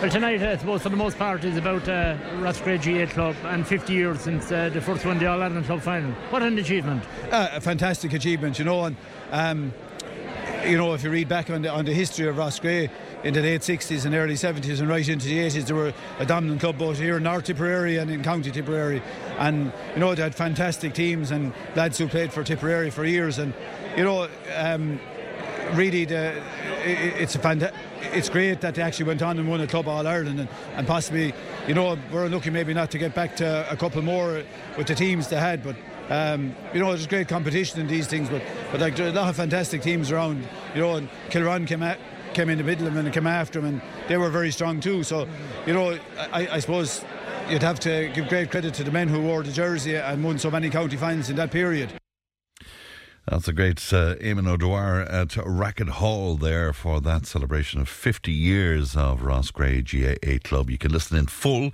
uh, tomorrow morning from uh, 10 o'clock, and it's always a marvellous, marvellous show, and it's steeped in uh, community, and it's the very, very best of real local radio. I'm sure you'll agree. 1800 938 007. Uh, the text and uh, WhatsApp is 083 311 3311. Tom uh, Carews in Dundrum, says, Friend, you better be careful or Johnny Luby will take over your programme. well, there are mornings, Tom, when I'd say he's welcome to it, but there you go. Uh, Molly uh, was on to us to say, Fran, my hubby has to eat different bread from me. And this morning, when he opened uh, his bread, we discovered that, well, wait till you hear this, the slices are smaller. So we're all ripped off in every way, says Molly. Isn't that incredible? So and and I presume it's the same price, Molly. And uh, one of our listeners is wondering about Patrick's bill uh, as well, wondering is it an estimated bill? Or was it read? I don't know. Maybe Patrick might uh, get back to us where that is uh, concerned. We'll take a break and we'll be talking about uh, a couple of things on Netflix with Andrew in just a few moments. Tipp FM's Tipp Today with Fran Curry. In association with Slattery's of Puckane, Tipperary's main Peugeot dealer. Slattery's Garage Puckane, the name you can trust for over 50 years in the Premier County. Slattery'sGarage.ie. Join the conversation in Tipperary. Contact us through Facebook, Twitter, or email tiptoday at tipfm.com. Now, as usual on a Friday, uh, Andrew joins me in studio and we'll talk about uh, some stuff on, well, particularly uh, today we talk about Netflix as well. And Dahmer is Yeah. is forced. Uh, will, Yeah. you, will you tell us, will you bring us up to speed on that? Uh, I think most people know about it, and uh, you know, uh, I I know about him a long time. I guess you probably do too. A lot of Hmm. people are just learning uh, about this guy uh, because I've got an unusual appetite as well. So I mean, I think that yeah. For serial killers, yeah, yeah, no, no, for food. Whoops. Yeah, no, look, Okay. I think everybody knows a little bit about this guy, uh, Jeffrey Dahmer. Um, so we won't go into the details. Um, critics are saying, Fran, uh, that this show is likely the most, most accurate uh, kind of look and rendition of him because there's been a lot of stuff uh, in the past. Now, before we kind of uh, look into it a little bit, uh, you found it particularly upsetting. I, I, okay. At the beginning, I couldn't get fa- past the first Yeah. episode because I found it so very upsetting, dark, yeah. really, really dark and Mhm. gritty and uh, and real. Yeah, very real. Yeah, You That's know? the way it's shot. I think it's uh, Um, it's incredible. We, we watched it, um, and I felt after the first episode, it- I didn't I, I didn't find it as as uh, quite as upsetting as you. But what I did find was, I thought. Boring isn't the right word. I just thought that it wasn't going anyplace. It was because slow. It was very, very slow Yeah, at the start yeah. and um, very dark. I mean, obviously, the whole thing is quite dark. He's a serial killer. This Hmm. is this is Jeffrey Dahmer, who's the serial killer um, who was picking up gay men in the area where he lived, and he was drugging them and he was killing them, and he was saving parts of them for his for his dinner and his tea and stuff like that. I don't know how, else to put it. So he was um, i- into can- cannibalism, and that, I think that shocked people more. I mean, America's had its fair share of the Bundys and the people down through the years, but I think of what he was doing with the uh, with the bodies and the remains was, was quite Yes. upsetting for people. You know, And it did go back and show his childhood. Then now we want to be careful about spoilers as well. I know that's when it got better. Yeah, yeah. That's when it got better. When I, and that's when I started to enjoy it more. When it kind of looked at his childhood, Yeah. and a, a lot of the stuff that we probably think we know about about these kind of people. Um, he was intrigued by uh, roadkill Mm. and and all that kind of thing, and uh, I mean, very unhinged guy. The, only thing I'd say uh, uh, about it is that um, you know people. The title of it is the monster, Mm-hmm. Dam- Jeffrey Dahmer, or something, and we have this thing about these people being, you know, monsters or Mm-hmm. uh, that word evil. And uh, no matter where you live, and, and you find out about something, somebody doing something horrible, you expect them to look different. Mm, mm. And of course, they're the people you pass on the street or, or, or meet in the supermarket every day. You expect them to look monster-ish. If that doesn't sound too stupid to say that, but we, ca- But- but he have this thing in our head. But a very, very ordinary, wasn't he? Yeah. ordinary guy, very intelligent, very articulate guy. Uh, because if you if you can get yourself on YouTube and look at some of the actual interviews But i- with i- him, is the common denominator, and as you say, you've watched and read a lot of stuff on the, Yeah. on these guys. Is the common denominator a, a a strange childhood, maybe an isolated, deprived childhood of some sort? Is that the common denominator? Uh. I don't think always. And I mean, I'm going to say the obvious thing here. There's there's lots of children that, that have deprived childhoods, yeah, and, and they don't turn to this. Yeah. Uh, I, I I don't know. I mean, I think. I think the most charitable thing to say is that, and, and that's what I was getting to about the monster thing and Mm. the evil thing. I don't really agree with this monster evil thing. I, I think it's a mental health issue, Mm. and I mean it has to it has to go back to that. And whether people didn't pick up on it in his childhood that he was a little bit unhinged or something, we we've seen it time and time again. Now the childhood and then the childhood thing, I suppose. I mean it's it's relevant. I mean he did have a very uh, strange childhood, but then he's got a he's got an older brother, which do you know what's interesting about the older brother? Nobody knows anything about him. So when this happens, uh, happened all those years ago, your man changed his name, and you'd think now on the internet and everything you could find out there is nothing. People don't even know if the brother is alive. Yeah, the father kind of cashed in on it and Yes. wrote, wrote a book or two on it and did, you know, the late night shows and all that kind but of thing. But the mother and the older brother disappeared. They disappeared. Yeah. They disappeared. Now, um, and there's nothing about he ch- changed his name, and uh, obviously he didn't want to be associated with that for the rest of his life. So he, he walked away from. it. But then again, the, the brother uh, grew up in the same house and had the same childhood, and that's that's the difference. I, look, it's I- I- incredible, isn't it's it? incredible. Look, we, we didn't really get into Yeah. to it because there isn't a whole lot to tell. I think people know the story. You, you rightly said about the um, spoilers. Mm. You don't want to give too many spoilers, but I mean, I think people know. I think it's Yeah, largely people know a the story. story, I mean. I listen. I don't think this is a spoiler. Uh, he he obviously got caught. He went to jail, and of course he was killed in jail. Right. Yeah. The, the mother, if memory serves, the mother of one of the victims, though, had an issue with it. Did did she not? With the Uh, documentary or, yeah, or the film yeah, program, yeah. I think so. Um, and I, I think that, uh, well, look, what I'd also say to you too is I think when you talk about the families of, of the Mm. deceased and, and victims and that, I think now that's it. I don't think they should do anything else on it. I mean, they've, it's been done. Right, that this and is been- it. I, I, I, I, I think so. Look, it makes for an easy watch at times. there's an You've said that. appetite for all of this. And Everything on love it. Netflix, Yeah. especially, seems Yeah. to, seems to be um, serial killers and and there is an appetite for it. What, there- what it? What is it about us that we seem to? it's, it's voyeuristic stuff, isn't it it? is that we know? seem to want to consume it. Do you want to play a piece? Yeah, there's look. It's only a bit of the trailer. It doesn't tell you a whole lot, but just gives you a feeling of it. You know.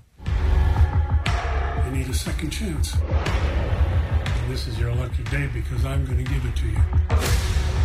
And on the other side of this, hopefully, you will have learned your lesson and you'll get your act together.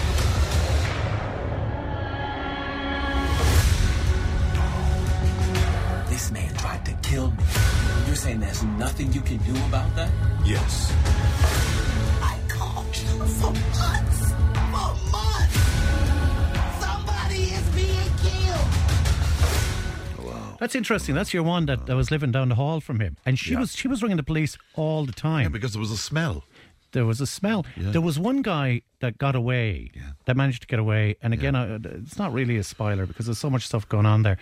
And he ran outside, Hmm. and a police car pulled in, and there's no delicate way of saying this, but I think he had drilled into this guy's head. So Hmm. this guy was obviously, obviously hurt. And he seemed confused and everything because he had been drugged and all. And uh, your man came downstairs or came around the corner from, from the off license, put his arm around him and said it was like a lover's And there was a family there at that Yeah. time that were incredulous that Yeah. the police allowed him to bring him back. Allowed it, and the police laughed at it. I know. Do you know what I mean? And uh, uh, it's, it's it's bizarre. Listen, it's on Netflix. I mean, I don't know if it's your cup of tea. Um, it's obviously not yours. Di- You didn't go back to it, no? I did. Oh, I did you? Well, I went back to it because I knew you and I were going to be discussing it, and I found it an easier watch Yeah, with the with not the as second troubling at episode. the Not- start, Not, not yeah. as troubling, but uh, still very, very gritty. Uh, Jeffrey Dahmer story, uh, 10 episodes on Netflix. It's streaming now. There's a lot of talk What about else have you got for us? So, The Watcher. So, look, I, I, uh, it was you that kind of put me onto The Watcher. It's Um, incredible. I, I've only done a few episodes, Mm. so I'm, I'm going to hope that you can help me a little bit with this. It uh, uh, premiered on Netflix on the 13th of October. Uh, seven episodes available to stream now, based on a true story. I did, of course, go down that rabbit hole. I don't know, did you? And look up the uh, true story. Yeah. Na- Naomi Watts is very good in it, actually. She, she, I like her anyway. After a family moves into their dream home and begins to receive threatening letters. Do you want to play the clip of that to give people yeah, a, feel, a feeling of that? that just a feeling. Absolutely, yeah. yeah. Okay. Dearest new neighbor at 657 Boulevard.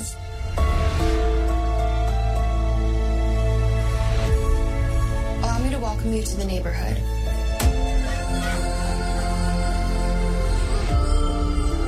History of the house? I've been put in charge of watching you. This message will not be the last. I am the Watcher. That, that, that voice gets me. Oh, it's incredible Doesn't it? voice, isn't it? So Absolutely I- incredible. I'm, I'm, I'm going to depend on you to tell us more about this because I'm going to go back to. I only done a few episodes. I'm going to go back to it tonight because I'm a night in tonight. And Well, well you're a look at right. You, you're talking about the, the it's a dream home for somebody in the family in the Mm-hmm. suburbs, um, and it it seems perfect and stuff. And they Mm. they move in, and then they begin to get these uh, these letters from the Watcher, essentially, and there's some very strange neighbours. Yeah. And, and by the way, can I highlight? I'm not sure did you pick up on it, but Mia Farrow. Yes, that's right. I thought I She was brilliant. Fantastic. Absolutely brilliant. Absolutely, brilliant. brilliant. Uh, as an off the wall kind of professor. But, but for Yeah. a, for a true story, um, was there a little bit of uh, poetic justice with? uh, I- I- by all accounts, there, there were because the original people don't want anything to do with it. They don't this. want anything to they do won't with it. even do interviews about it. So the true story is that these people did move into a house. Did very did a lot of trouble with, with this went on. So Mm. Yes. the premise of it, uh, did happen. But are we to believe that the, the all the neighbours were that strange? Was was it as bizarre as it is it? Well, that's that's what we don't know. There was poetic license taken with it, but we don't know how much. But even if only a portion of this is true, what that family went through is incredible. Yeah, absolutely incredible. Because I read, I, I actually ended up reading more about the true story than I did, and I will go back to it. And I, we might even touch on it next week, just just very briefly when I see the rest of it, because I, they had terrible trouble selling it. Yeah, and tell then- us about that. The Broaddus family. I didn't do too much. They were the original family. They were, and they managed to sell it. And but this thing continued about these very odd things happening, and this letters and strangers. Now, of course, you've seen it all. Did they? No, I didn't see it all. Oh, did you but I just have a few few episodes left. Yeah, but we were watching. Do we find out in the end? Like, it- look, it's a who done it thing. So, do we find out Right. in the end? Do we know? The real story, the the, Right. the actual story is they didn't find out in the end. Oh, right, right. But I don't know. I don't know Okay. about this. And anyway, even if I did, I wouldn't spawn it. No, no, of course, of course, yeah. I I wasn't too sure uh, um, about the first episode. Uh, I I definitely getting into it now. It was it was too American apple pie for me. Like, Yeah. do you know what I mean? But that's what it was. Perfect It- family, It, was the perfect family. You, you know, uh, uh, white picket fence, Yeah, uh, yeah, whether they had one or not. That kind of a that feeling, you know. And uh, it was too perfect, too lovely, uh, beautiful wife, all that kind of thing. Uh, only things you could hope for. And. Uh, I'd like to disassociate myself from, from any implication. Uh, but it was it was that real you, you know that real American and I just thought, nah, don't know about this. You know what I mean? But I yeah, I'm into it now, and and I'm, I'm going to watch it more. But every time you think you have a grip on, oh, I know now what the story is, Yeah. you're completely upended. All right, okay. Completely upended. It, I, I felt that. Uh, I even wrote it down here that I felt it, it went off on a kind of a bit of a tangent from uh, time to time. The neighbours were nuts. Nuts, yeah, uh, I know, and and they'll prove to be even more nuts as you watch more episodes. Of How far into it are you? Uh, I think I have two episodes left. How many episodes? In to- I might have it written down here. I'm do not I? sure. I'm not sure. Uh, I thought I wrote it down here. Okay, yeah. Well, I, I'll certainly go back to that. I'll, I'll definitely do two episodes uh, uh, Yeah. tonight. But we'd love to hear from listeners out there, by the way, if you've been watching The Watcher, and uh, Or if so, Dahmer. what- or, or Dahmer, Dahmer. as well. Yeah, Uh, I, I often wonder about the pronunciation. I, I, um, I, I keep getting that wrong. Is it da- Dahmer? Dahmer. Dahmer. Okay. All right. Um, are we done? Have you got a couple of Yeah, more? no, we've got a couple of more minutes. So tell me about this. Okay, I watched. is- I this watched this movie, last night. it? Look, uh, this popped up last night, and I did what I always do, and I'm sure uh, I'm not the only person. So, The Stranger popped up on the Netflix last night, and I had a couple of hours, and I, I went and Googled it, and it uh, Rotten Tomatoes gave it like 92 percent or something. So I said, "That's it, I'm in." Uh, Netflix, The Stranger. I can't tell you a whole lot about this because I will be ruining it for people. It's a, a crime thriller uh, set in Australia. Um, so basically, Well, it's a movie, though, not a it's series. a, is sorry, it? it's a movie. Okay. It's a, sorry, Right. it's a movie.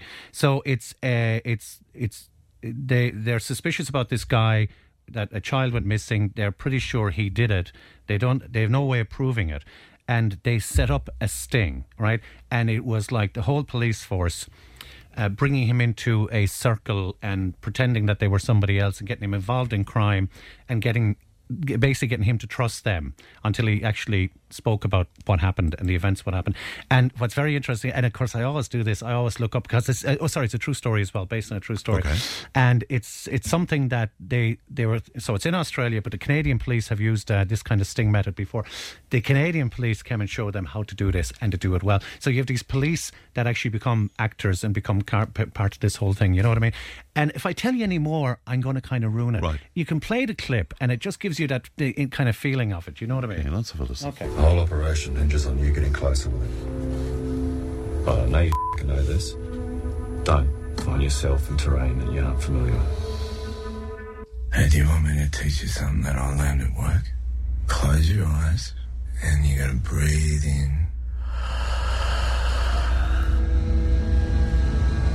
And when you breathe in, you gotta imagine that you're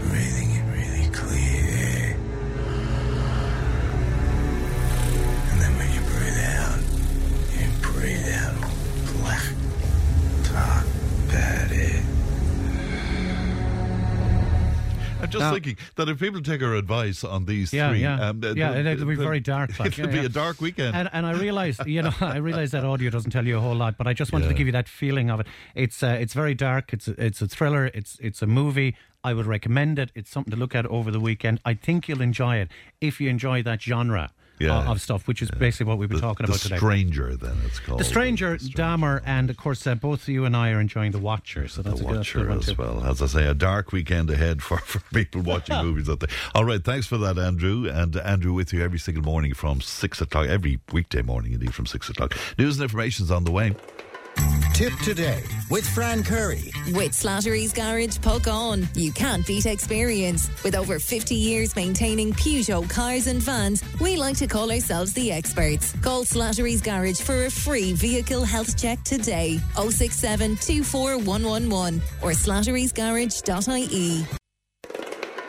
Tipp Today with Fran Curry. With Slattery's Garage, Puckane. Your Peugeot car or van might benefit from a free software upgrade. For more information and to find out if this applies to your vehicle, call the lads in Slattery's Garage, Puckane, on 067 24111 or slatterysgarage.ie. Thanks, Pat, and uh, you're welcome back to Tipp Today, 1800 938 007. The text and WhatsApp is 083 311 uh. The Watcher has seven episodes, Fran. The estate agent buys. Are you doing a spoiler on me now, though? Um, let me see. Let me just read ahead on this in case we destroy it for some people out there. Okay, no, I can't read out the rest of that then. Um, watch the series 1883 by Taylor Sheridan. It's unbelievably good, says uh, Mick Burke, who's in Fethard t- today. Um, uh, James and Carrick agrees that The Watcher is absolutely brilliant. So there you go. Water outages. Don't talk to me about water outages. We didn't have water at home around Anacarty from yesterday, and uh, this morning it wasn't back uh, either. So we said choice words this morning about showers and stuff like that. So 083 311 3311. It's time for our Friday panel. Delighted to be joined in the studio by Alison DeVere Hunt uh, from Cashel Mart. Carl Clancy is with us for the first time, the everyday mystic, the columnist with the Nationalist newspaper, and Conor O'Brien is with us as well for the first time, finance professional, among other things indeed. And you're all extremely welcome, and thank you for joining us uh, today. Can we get the whole Liz Truss thing out of the way first, if that's uh, okay? Um, can I start with you on this, Connor? It certainly was a, a bit of a circus over the last while, hasn't it? Yeah, I think it's been much of a continuation of the circus that has been British politics since nine, since 2000 or 20, 2017. Yeah. I mean, there's been instability in the markets, in the politics, in the whole in the party structures. I mean, you couldn't probably name the last five prime ministers of the UK. I mean, it's just been a whirlwind of, of circus and, and chancellors of the exchequer, etc. So it's uh, no no surprise that there's this uh, level of uncertainty and turmoil still continuing, Mm. and it'll continue to happen until they figure out how they're actually going to manage Brexit. And that's the thing, because that is the elephant in the room all the time, isn't it? That's at the core of everything. Hundred percent. I mean, the UK have isolated themselves now as a standalone, away from everybody, trying to form these alliances.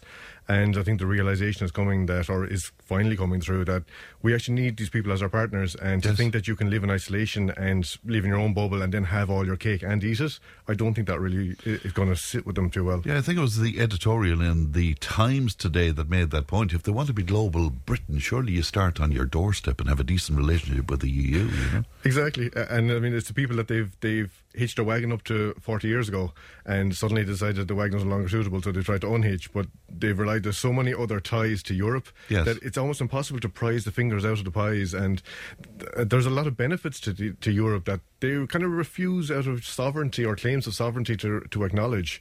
So it's hard to see how how they will ever resolve that until they figure out they're a hard a hard sorry not a hard a hard core, but a, a good solution to the problem. I feel sorry for the, the people, particularly people in northern England and stuff, who were sold to pup.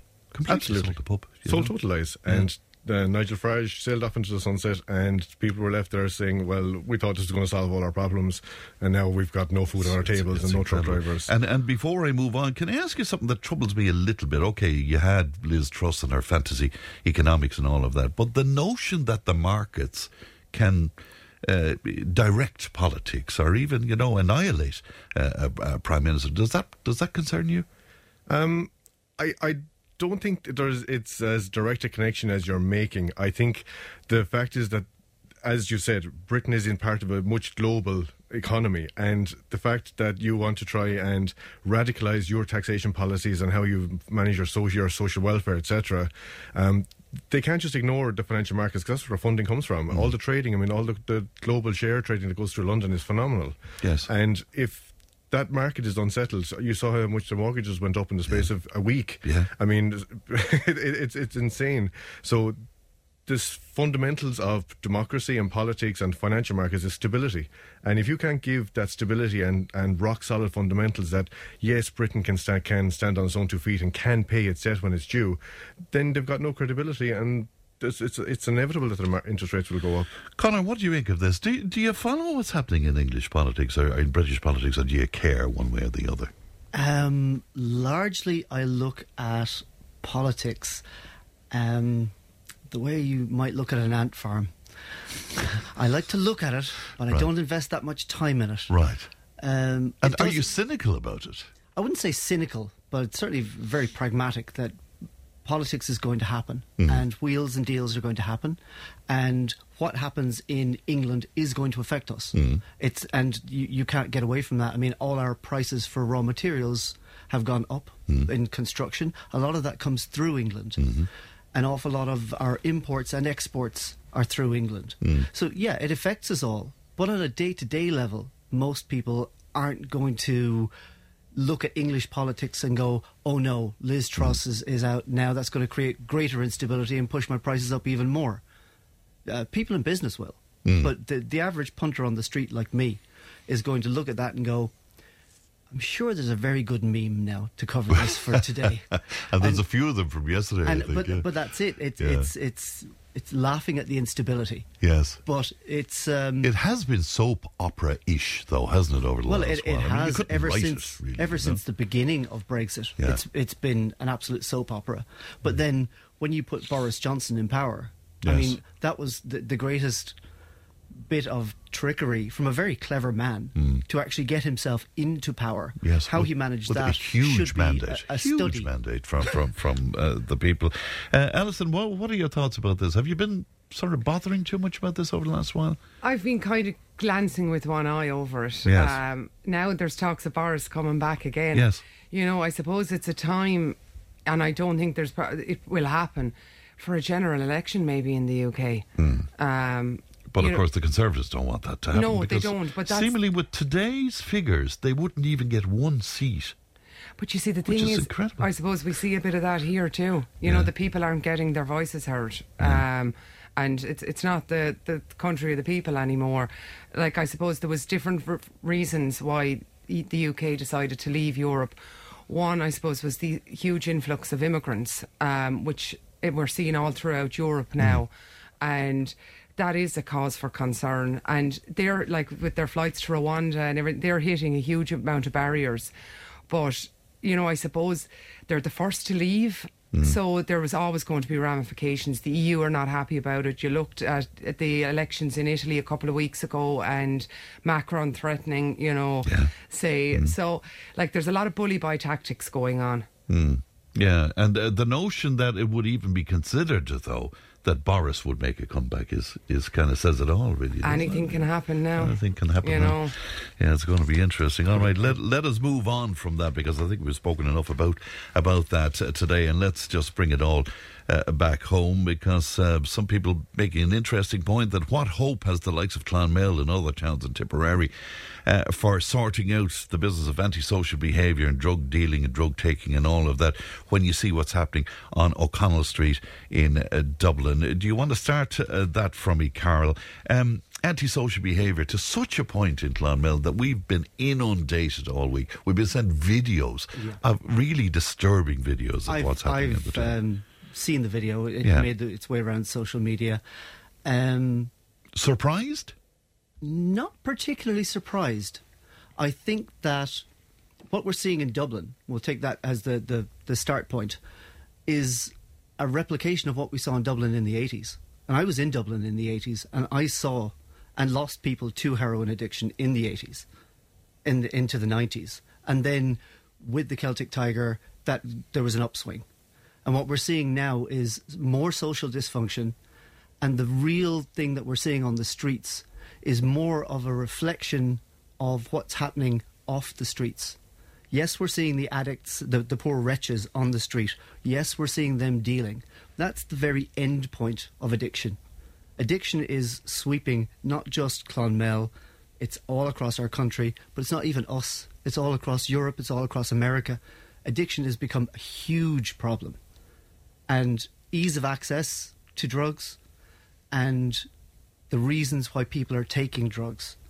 Because there's always been recreational drug Mm, use. mm. And with recreational drug use comes that amount of people who then uh, fall into the trap of addiction because your brain wants the opioids. And what your brain's trying to substitute is the dopamine it's not getting. And dopamine is what you get when you do something that gives you a reward.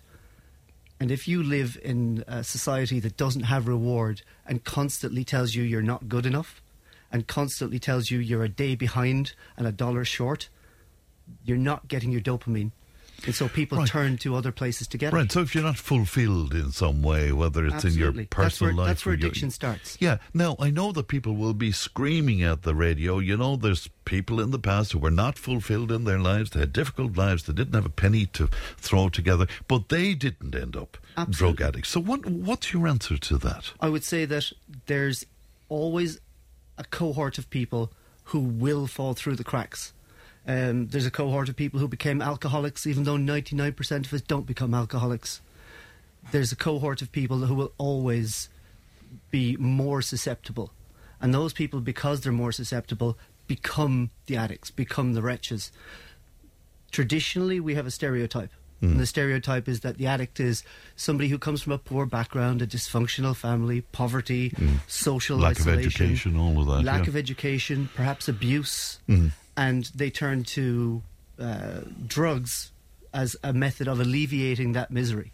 So they take that misery that they can't control, and they replace it with a momentary feeling of feeling good, which creates another misery. But at least they can get out of this one from time to time, and that's the the, the start. And is it an issue now that we always knew there was this underbelly of society, uh, but now we're seeing it on our main streets? Is are. is that what's causing all the outcry now? Do you think? We seeing it is what's causing the outcry. Yeah. But what people don't realize is that dysfunction is happening everywhere in our society. Our teens are being raised in a dysfunctional society, and the young people of Ireland have, will tell you. And I have four children myself, and they will tell you it's easier to get drugs delivered to your house than it is to get pizza.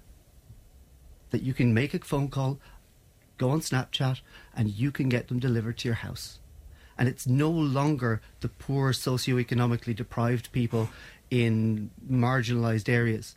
Drug use is now something that's sweeping all areas of our society. The people that you don't expect to be drug users Uh, I remember in the 90s, Gerry Ryan uh, on his radio show did a sweep of Dublin pubs. And they found that every Dublin pub in a one mile radius of O'Connell Street had cocaine in the toilets. Whether it was a working man's club or whether it was Yes. Lillie's Bordello. They they tested the uh, the cisterns, didn't they? I remember. And yes. That has not changed, but now it's more visible. And you also have more money in kids' pockets, more money in young people's pockets, and drugs are more readily available. And not just the, the opioids like heroin, Mm. not just the uh, Mm. cocaine. You now have crack cocaine, which is being sold very cheaply. And the Yeah, difference I, I between was astounded to hear that that locally you can buy crack cocaine, which Absolutely. is I've- im- I've seen- immediately addictive. Seemingly, is it? Uh, hugely. The problem Yeah. with with crack cocaine as as opposed to heroin is that crack cocaine will create an aggression, whereas heroin, the heroin addict may be somebody who'll steal your mobile phone. The crack cocaine addict has to have every fifteen minutes So, another hit. so possibly what we're seeing on the streets by way of violence aggression. and fighting. Yeah, you're nodding your head quite a bit there, Connor, with some of that. Yeah, I think I think to be fair, I mean the the type of drugs that are available now compared to what they were 30 years ago has also evolved exponentially. And when you look at series like Narcos and you see what Escobar did and the sophistication, and even the series Breaking Bad on um, on methamphetamines, I mean the type of drugs now are just they're just so much more. Uh, eff- I won't say the well, effective is not the right word, but they deliver such a more powerful hit Absolutely. that it's. Uh, I think it's a lot easier now for people to fall into that trap of of, of addiction and drug abuse.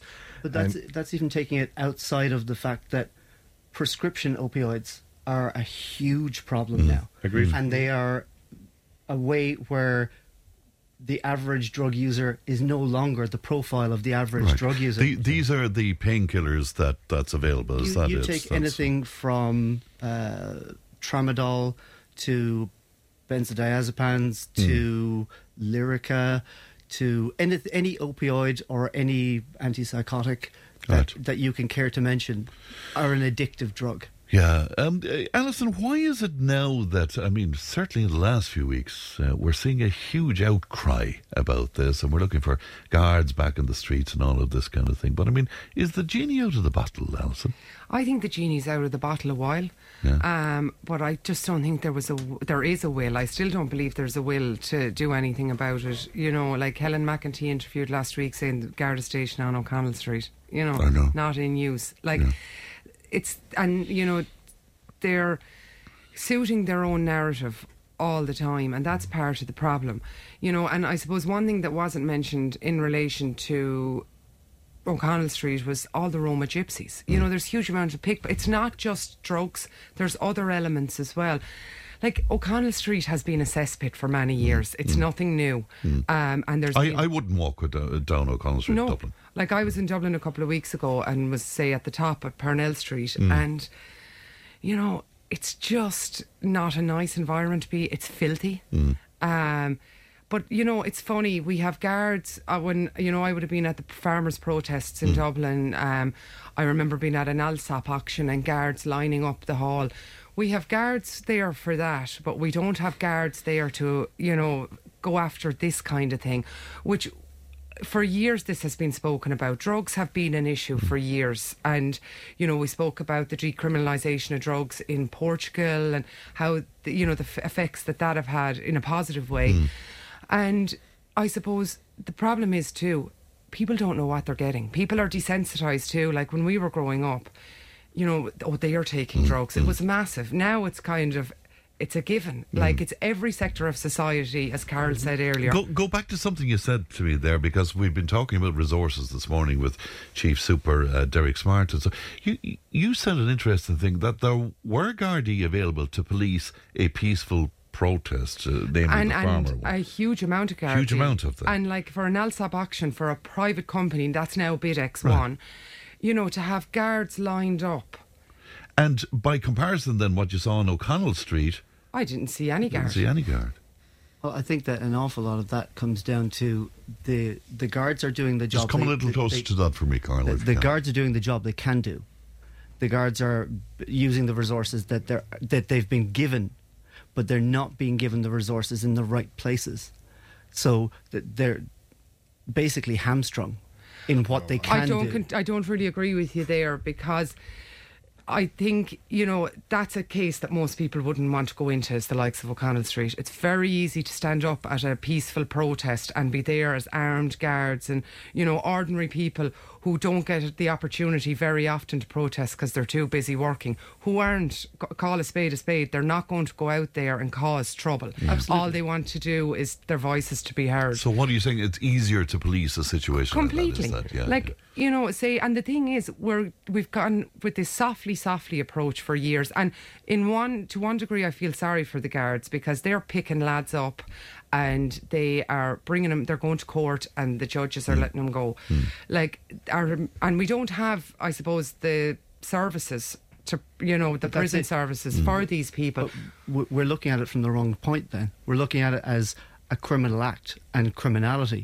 We're not looking at damaged, broken people who need services to bring them from addiction to function. But it isn't always addicts either.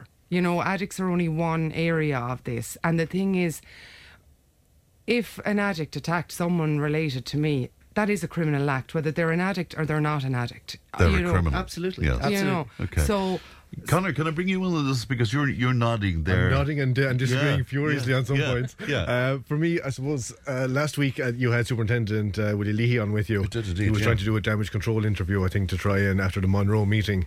Um, I, I took exception with some of the arguments he had uh, and responses he had. I Like- found him to like be what? disingenuous.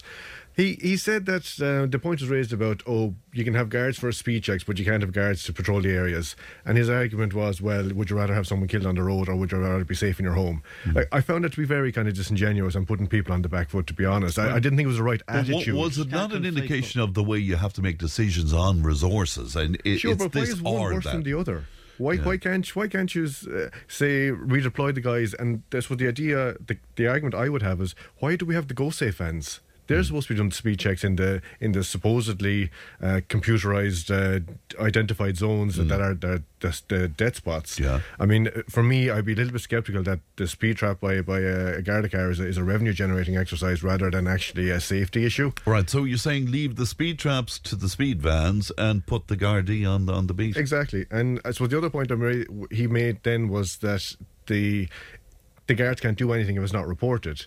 But I mean, the point that's been made all the week is if the guards walk the streets of Clonmel, they wouldn't need to be reported because the guards would see what's going on in the streets of Clonmel.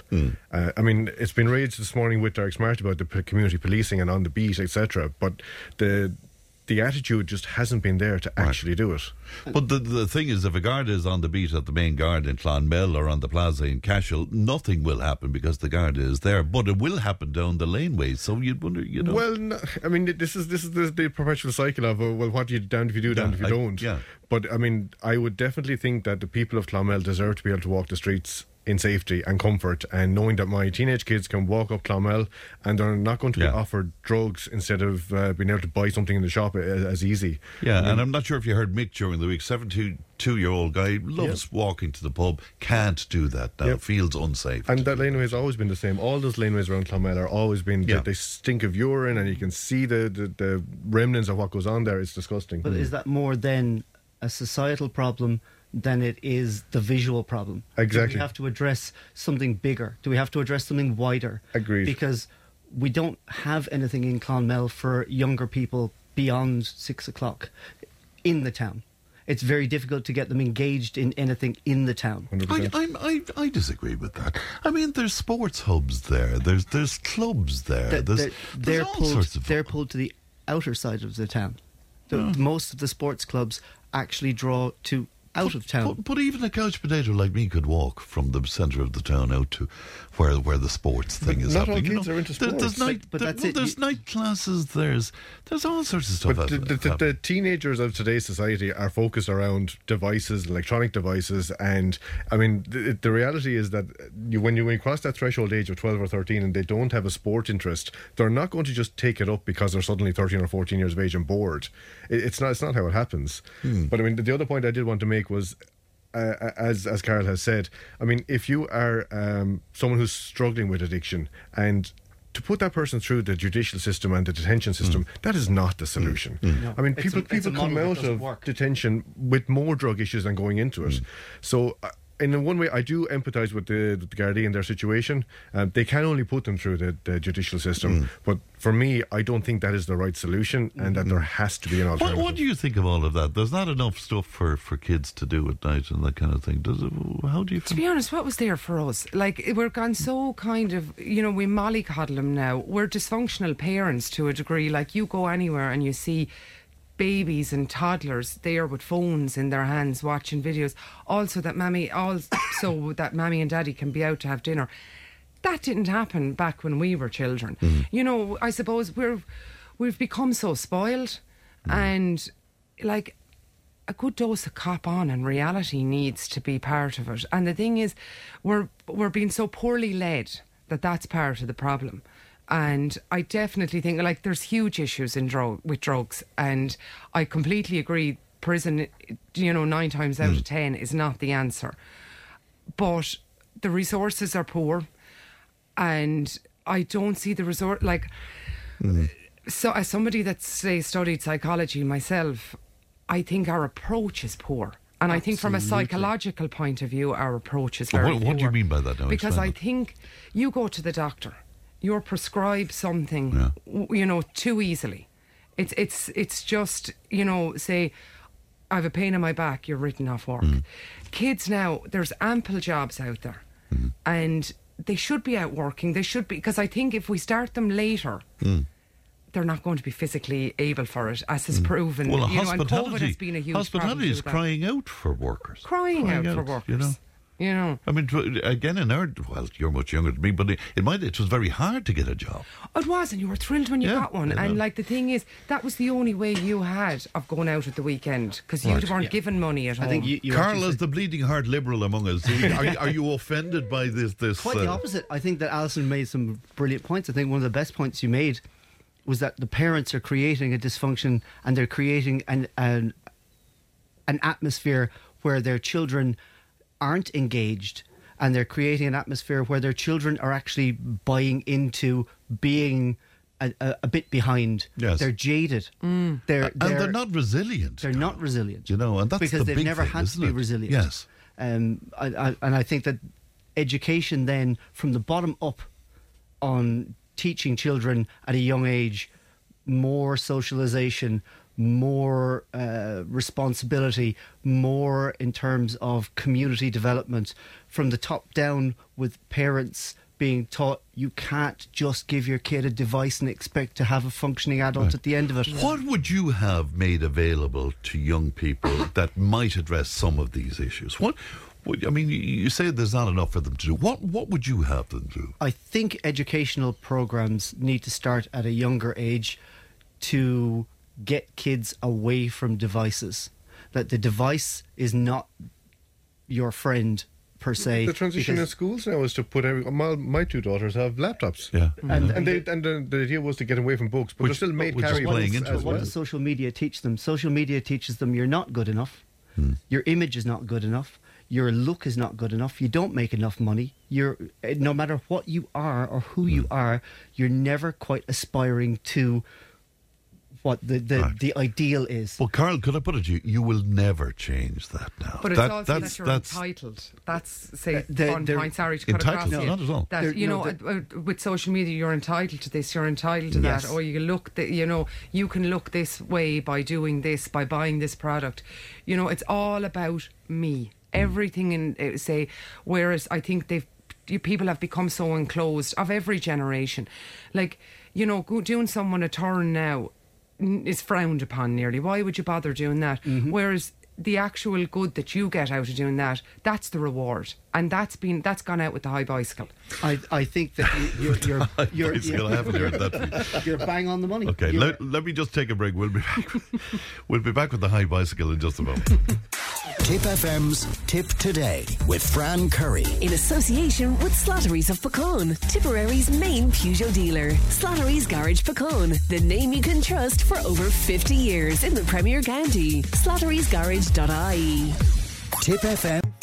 Tipp FM's Tipp Today with Fran Curry. In association with Slattery's of Puckane, Tipperary's main Peugeot dealer. Slattery's Garage Puckane, the name you can trust for over 50 years in the Premier County. Slattery'sGarage.ie. And you're very welcome back to our Friday panel. And with us is Connor O'Brien, Carol Clancy, and uh, Alison DeVere Hunt uh, is with us too. Uh, four weeks ago, Fran, I received three points on my licence plus a 60 euro fine for not having an NCT disc on a four year old car. Is this priority policing? Says one of our listeners who's obviously um, very um, put out by that. Uh, John was on to say the peaceful protests can and have been hijacked. Uh, the wall to wall Gardaí lining the streets at these protests are pulled from outside of the area, which in itself deprives these areas of policing service for the duration of that. It's solely down to resources, it says here. Uh, Fran, antisocial behaviour is happening in Cashel. A 60 year old man was viciously, uh, viciously attacked last Sunday evening walking home and uh, goes on to give us some detail uh, about that as well. And somebody paraphrasing paraphrasing Bill Clinton and saying that woman is talking a lot of sense. So that's referring to our, our Alison here as well.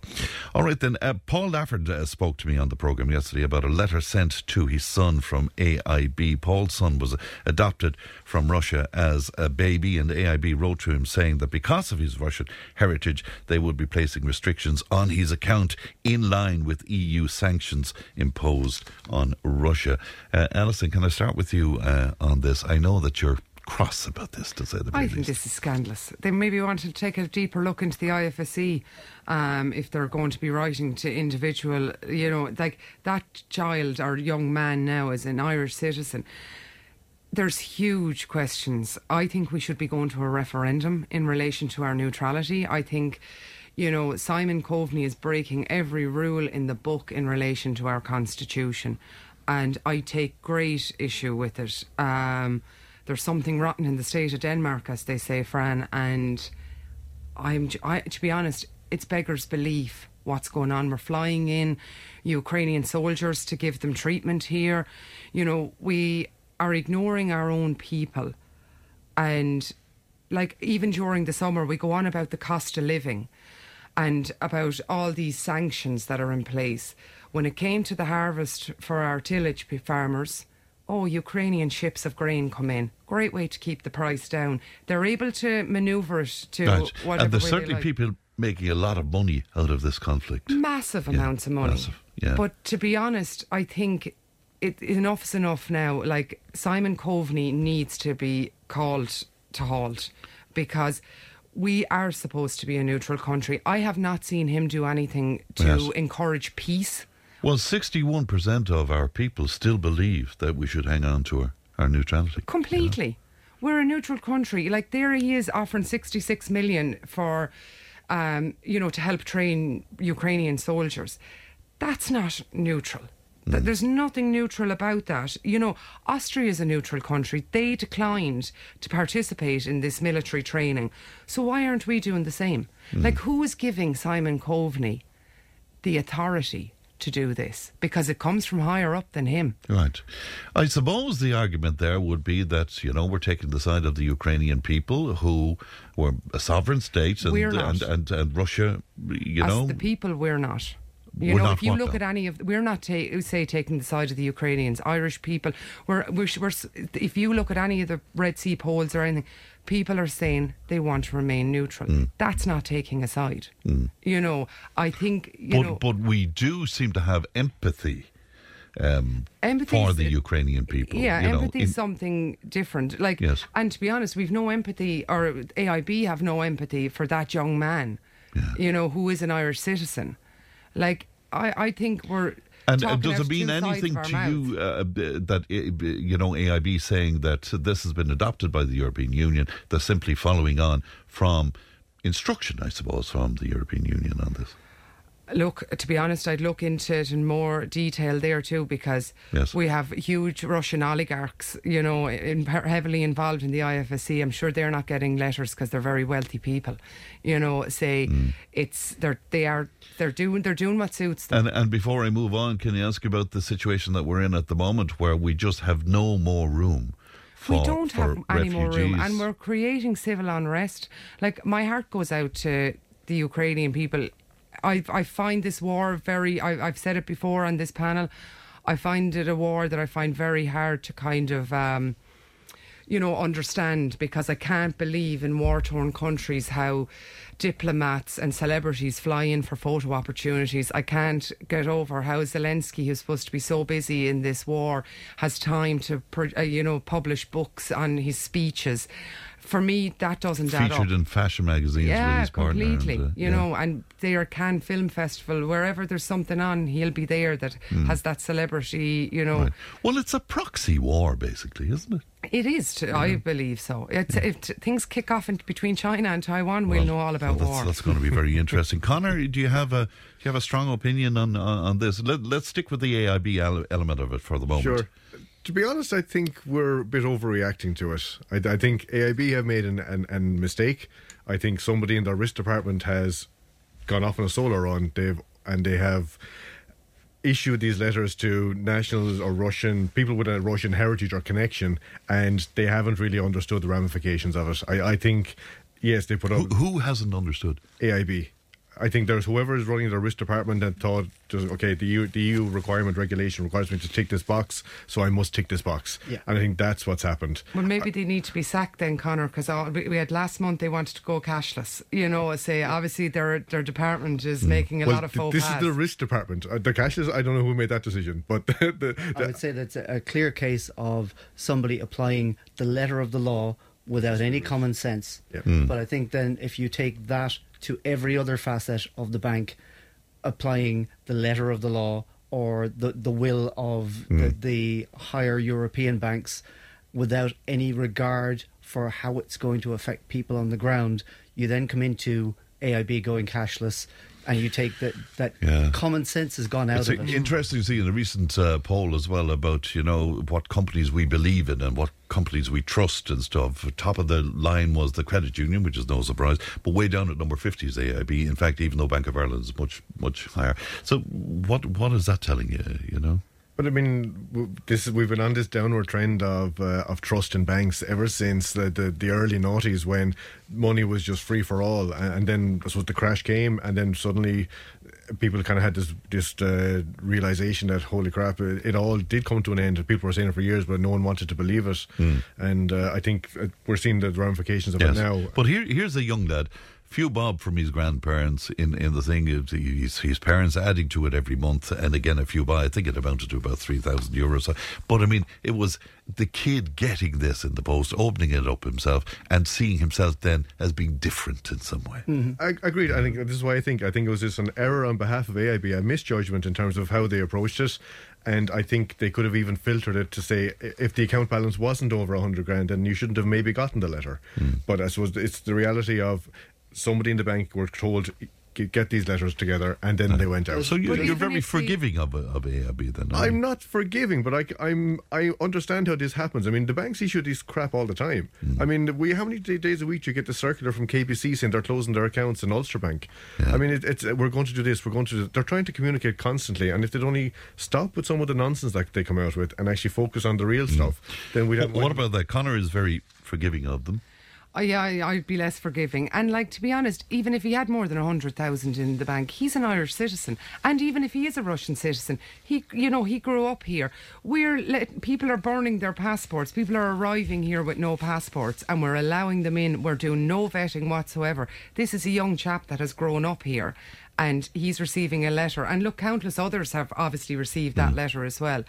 So, like. Sure, but AIB didn't write the regulations; they mm. came from EU. So e, AIB But are why just didn't I'm, I'm sure Bank of Ireland haven't sent out letters like that, or the credit how do you know they haven't? Well, we haven't heard about them. we Do you know haven't what I heard mean? about So- it. I think it does- it Carol, come will you talk to me about the psychology of this? I mean, here's a young lad who never was made to feel different at all, right throughout his school life and the like. Then all of a sudden, he's Russian. And I'm just wondering about the psychology of that for me. Is, is there a danger there? I think That he's seen I, as I being think a lot will depend on on that young man's circumstances, and I'm sure with that young man's circumstances, his parents will have, over the course of his life, Hmm. made sure that he is very aware of both parts of his Yes, heritage. and and I know the parents; they're fantastic parents, and, they would they have will have made that. sure that he is solid and that this isn't going to knock him beyond the, the minimum.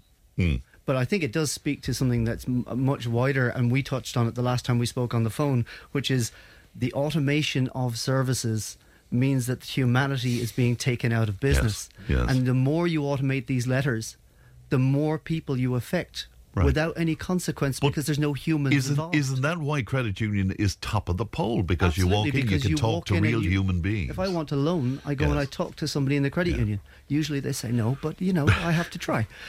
but the, the the psychology of the banks and of the the global institutions is not to have human beings involved. It's not to have any humans involved. It's to have numbers involved, hmm. and that fragments our society even more. And, and leads just briefly, because I have to take a, a, a, another break, but that notion of the single narrative on the conflict between Ukraine and Russia, um, does that concern you? That it's Oh, very that there is absolutely no single narrative. I mean, Russia still pay Ukraine to this day to allow them to run a pipeline across Ukraine. I mean, how is that a war? the, the war is so multifaceted that we only see whatever the media uh, is portraying, and an awful lot of the, the media. But that's that what I mean at, about a single narrative. the, the yeah. single narrative is is what we're being shown, but it's not actually what's there. Right. And I think if if you look at the fact that Russia pays Ukraine, Ukraine pays Germany, Germany pays Ukraine, we're all basically running an economic war that's Right. being fought. Just, but just a really quick, quick one on that before I go to the break, Connor. Do you want- do you want to comment on that? I I don't disagree with Alison or Carol on this one. Um, I mean the Ah. the, the, the, the reality is, is yes we are we are seeing all the different aspects of it, but I think what's really come to light is the how intertwined we currently are with people who. On the surface of it, we, we think that okay, we're, we've nothing to do with Russia, but actually, in reality, Russia feeds us and Russia heats us, Mm. um, and we, we don't like to talk about it because we don't want to be associated with that because for some because we have vilified Putin and his regime and what they do. Um, but I think the this, the uh, the birds have come home to roost now because we need Russian oil, we need Ukrainian grain. There's no choice. We, have made ourselves dependent. Of course Exactly, we have. exactly. All right, let us take a break. Uh, right back to you. Tipp today with Fran Curry. With Slattery's Garage, Puckane. You can't beat experience. With over 50 years maintaining Peugeot cars and vans, we like to call ourselves the experts. Call Slattery's Garage for a free vehicle health check today. 067 24111 or slatterysgarage.ie. If it matters to you, it matters to us. Call Tipp today on 1 800 938 007. And you're very welcome back to our Friday panel. Connor is with us, uh, Alison and uh, Carl. And our final topic today the State Examination uh, Commission will issue the 2022 Junior Cert results on the 23rd of November, which is unbelievable.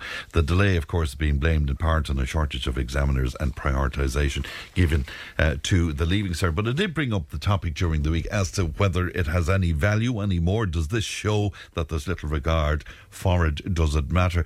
Um, do you want to start this, Carl? Because you have a sort of skin in the game, so to speak. Well, I, I had a conversation last night. I, I rang my daughter, uh, who's now 18, but she was of that class who didn't do a junior cert because of COVID. And their um, years were marked by their classroom based assessments, their CBAs. And she went into TY afterwards and into fifth year after that and just went, well, actually, it made no difference to me. So I said, does it make a difference? And she said, if you're talking about preparing for a leaving cert, then it would be a good dry run. Mm. But since we're already talking about reforming the leaving cert so that it's no longer the single Yes, day state examination modular in some way, and yeah. that that largely the junior cert will have to reflect that. So classroom based assessments are probably far more useful indicators of where a child is because Right. exams should only be ever about finding out what the child knows, what the child doesn't know, and what holes need to be filled. The junior cert is a good metric to find out did the school over three years fill those holes. Okay. But it's so, not necessarily a great. Uh, so should we hold on to it or not, do you think? I think that a an end of year exam is probably a better idea than a junior cert three year exam. An end of year The each, summer each tests, year, like- yeah, like- like yeah. we always well, did. That, but that's sort of there Based anyway, on- though. based but, on- yeah, based on Connor, classroom what do you think? Should we hold on to it or scrap I it? would be in favour of holding on to it. I think Would it's you? important for kids when they come into secondary school. It's a big step from primary school. I think that that first target of getting to the junior cert, get that under your belt, and then get set up for leaving cert. I think it's an important milestone. I think if we, I think what has happened with this year's junior cert has been just a shambles. I think the, the um, Department of Education should be hauled through the coals for that. Hmm. Um, I think it's it's actually very disrespectful to the students how they've been treated. Well, that's And- the point, and that's why people are questioning it now and saying, you Absolutely, know, but that doesn't mean that the junior cert's invalid. It just means how the Department of Education has has managed it has been Hmm. totally incompetent. I think the junior cert itself is a worthwhile milestone for the guys to be able to take and say, yes, I've done my, my, my junior cert and now on to my leaving cert. And do you give the department any leeway because of the issues that arose from Absolutely COVID none. and none? It's or- their own creation. The difficulties finding examiners. It's their own creation. Is it? Their complete incompetence and inability to manage anything at a public service level is coming through now. Hmm. And COVID mismanaged start to finish, and now we're feeling the ramifications of it. We're seeing it in our schools, we're seeing it in our hospitals, we're seeing it everywhere. COVID mismanaged. Absolutely. From the, from day one, it was a complete and utter. Do you mean from a medical point of view as well as everything else? medical, financial, economic, everything was an absolute catastrophe. And we, we've got thousands of people who can't get an appointment for four or five years in a hospital. I mean, how how ridiculous are we? Do we look? People will die before they actually get the mm. scan they need. Yeah, Alison, Here, junior here. cert. Here, here. Yay! I hate it. I hate it when there's agreement on it. I actually think we have a consensus. Yeah. what about the junior cert, Alison? Say, I agree with Connor in relation to the department. I think, you know, like at this stage, getting exam results on the 23rd of November, it, it it's disrespectful, really. And it, you know, there's no reason why that should not, uh, should be the case. In rela- if we're reforming the leaving cert, then I think maybe, you know, I wouldn't have a problem with the junior cert being done away with. Um, you know, to have it basically as some in some sort of fashion that yes you do your exams but that the teacher from the other class corrects them that it's not your own teacher Yes. you know Yeah.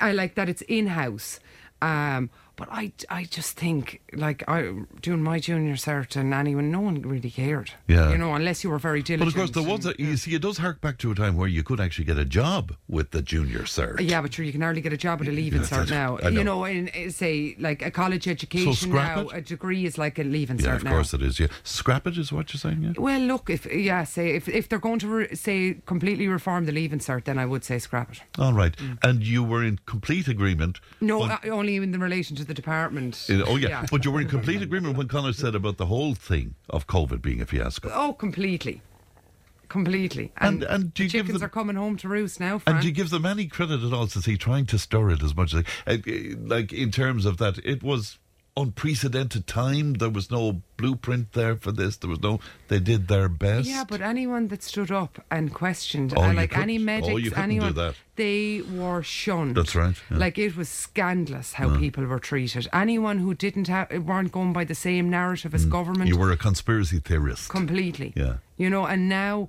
we're starting to, the cracks are starting to appear. Right. And, you know, an awful lot of medical people are starting to come out and speak about this. And, Yeah. including Pfizer themselves. I, Yes. I, am over time, but do you want a quick word on that aspect of it? That uh, you know, seeing that Connor brought Yeah, this up. I think Connor hit the nail on the head. um, sorry for the consensus, but I think that it, Complete it, fiasco. there- it was mismanaged in a lot of ways, mostly because we created a board called NPHET and never asked who was on it and what their credentials for managing something like this might have been. Yes.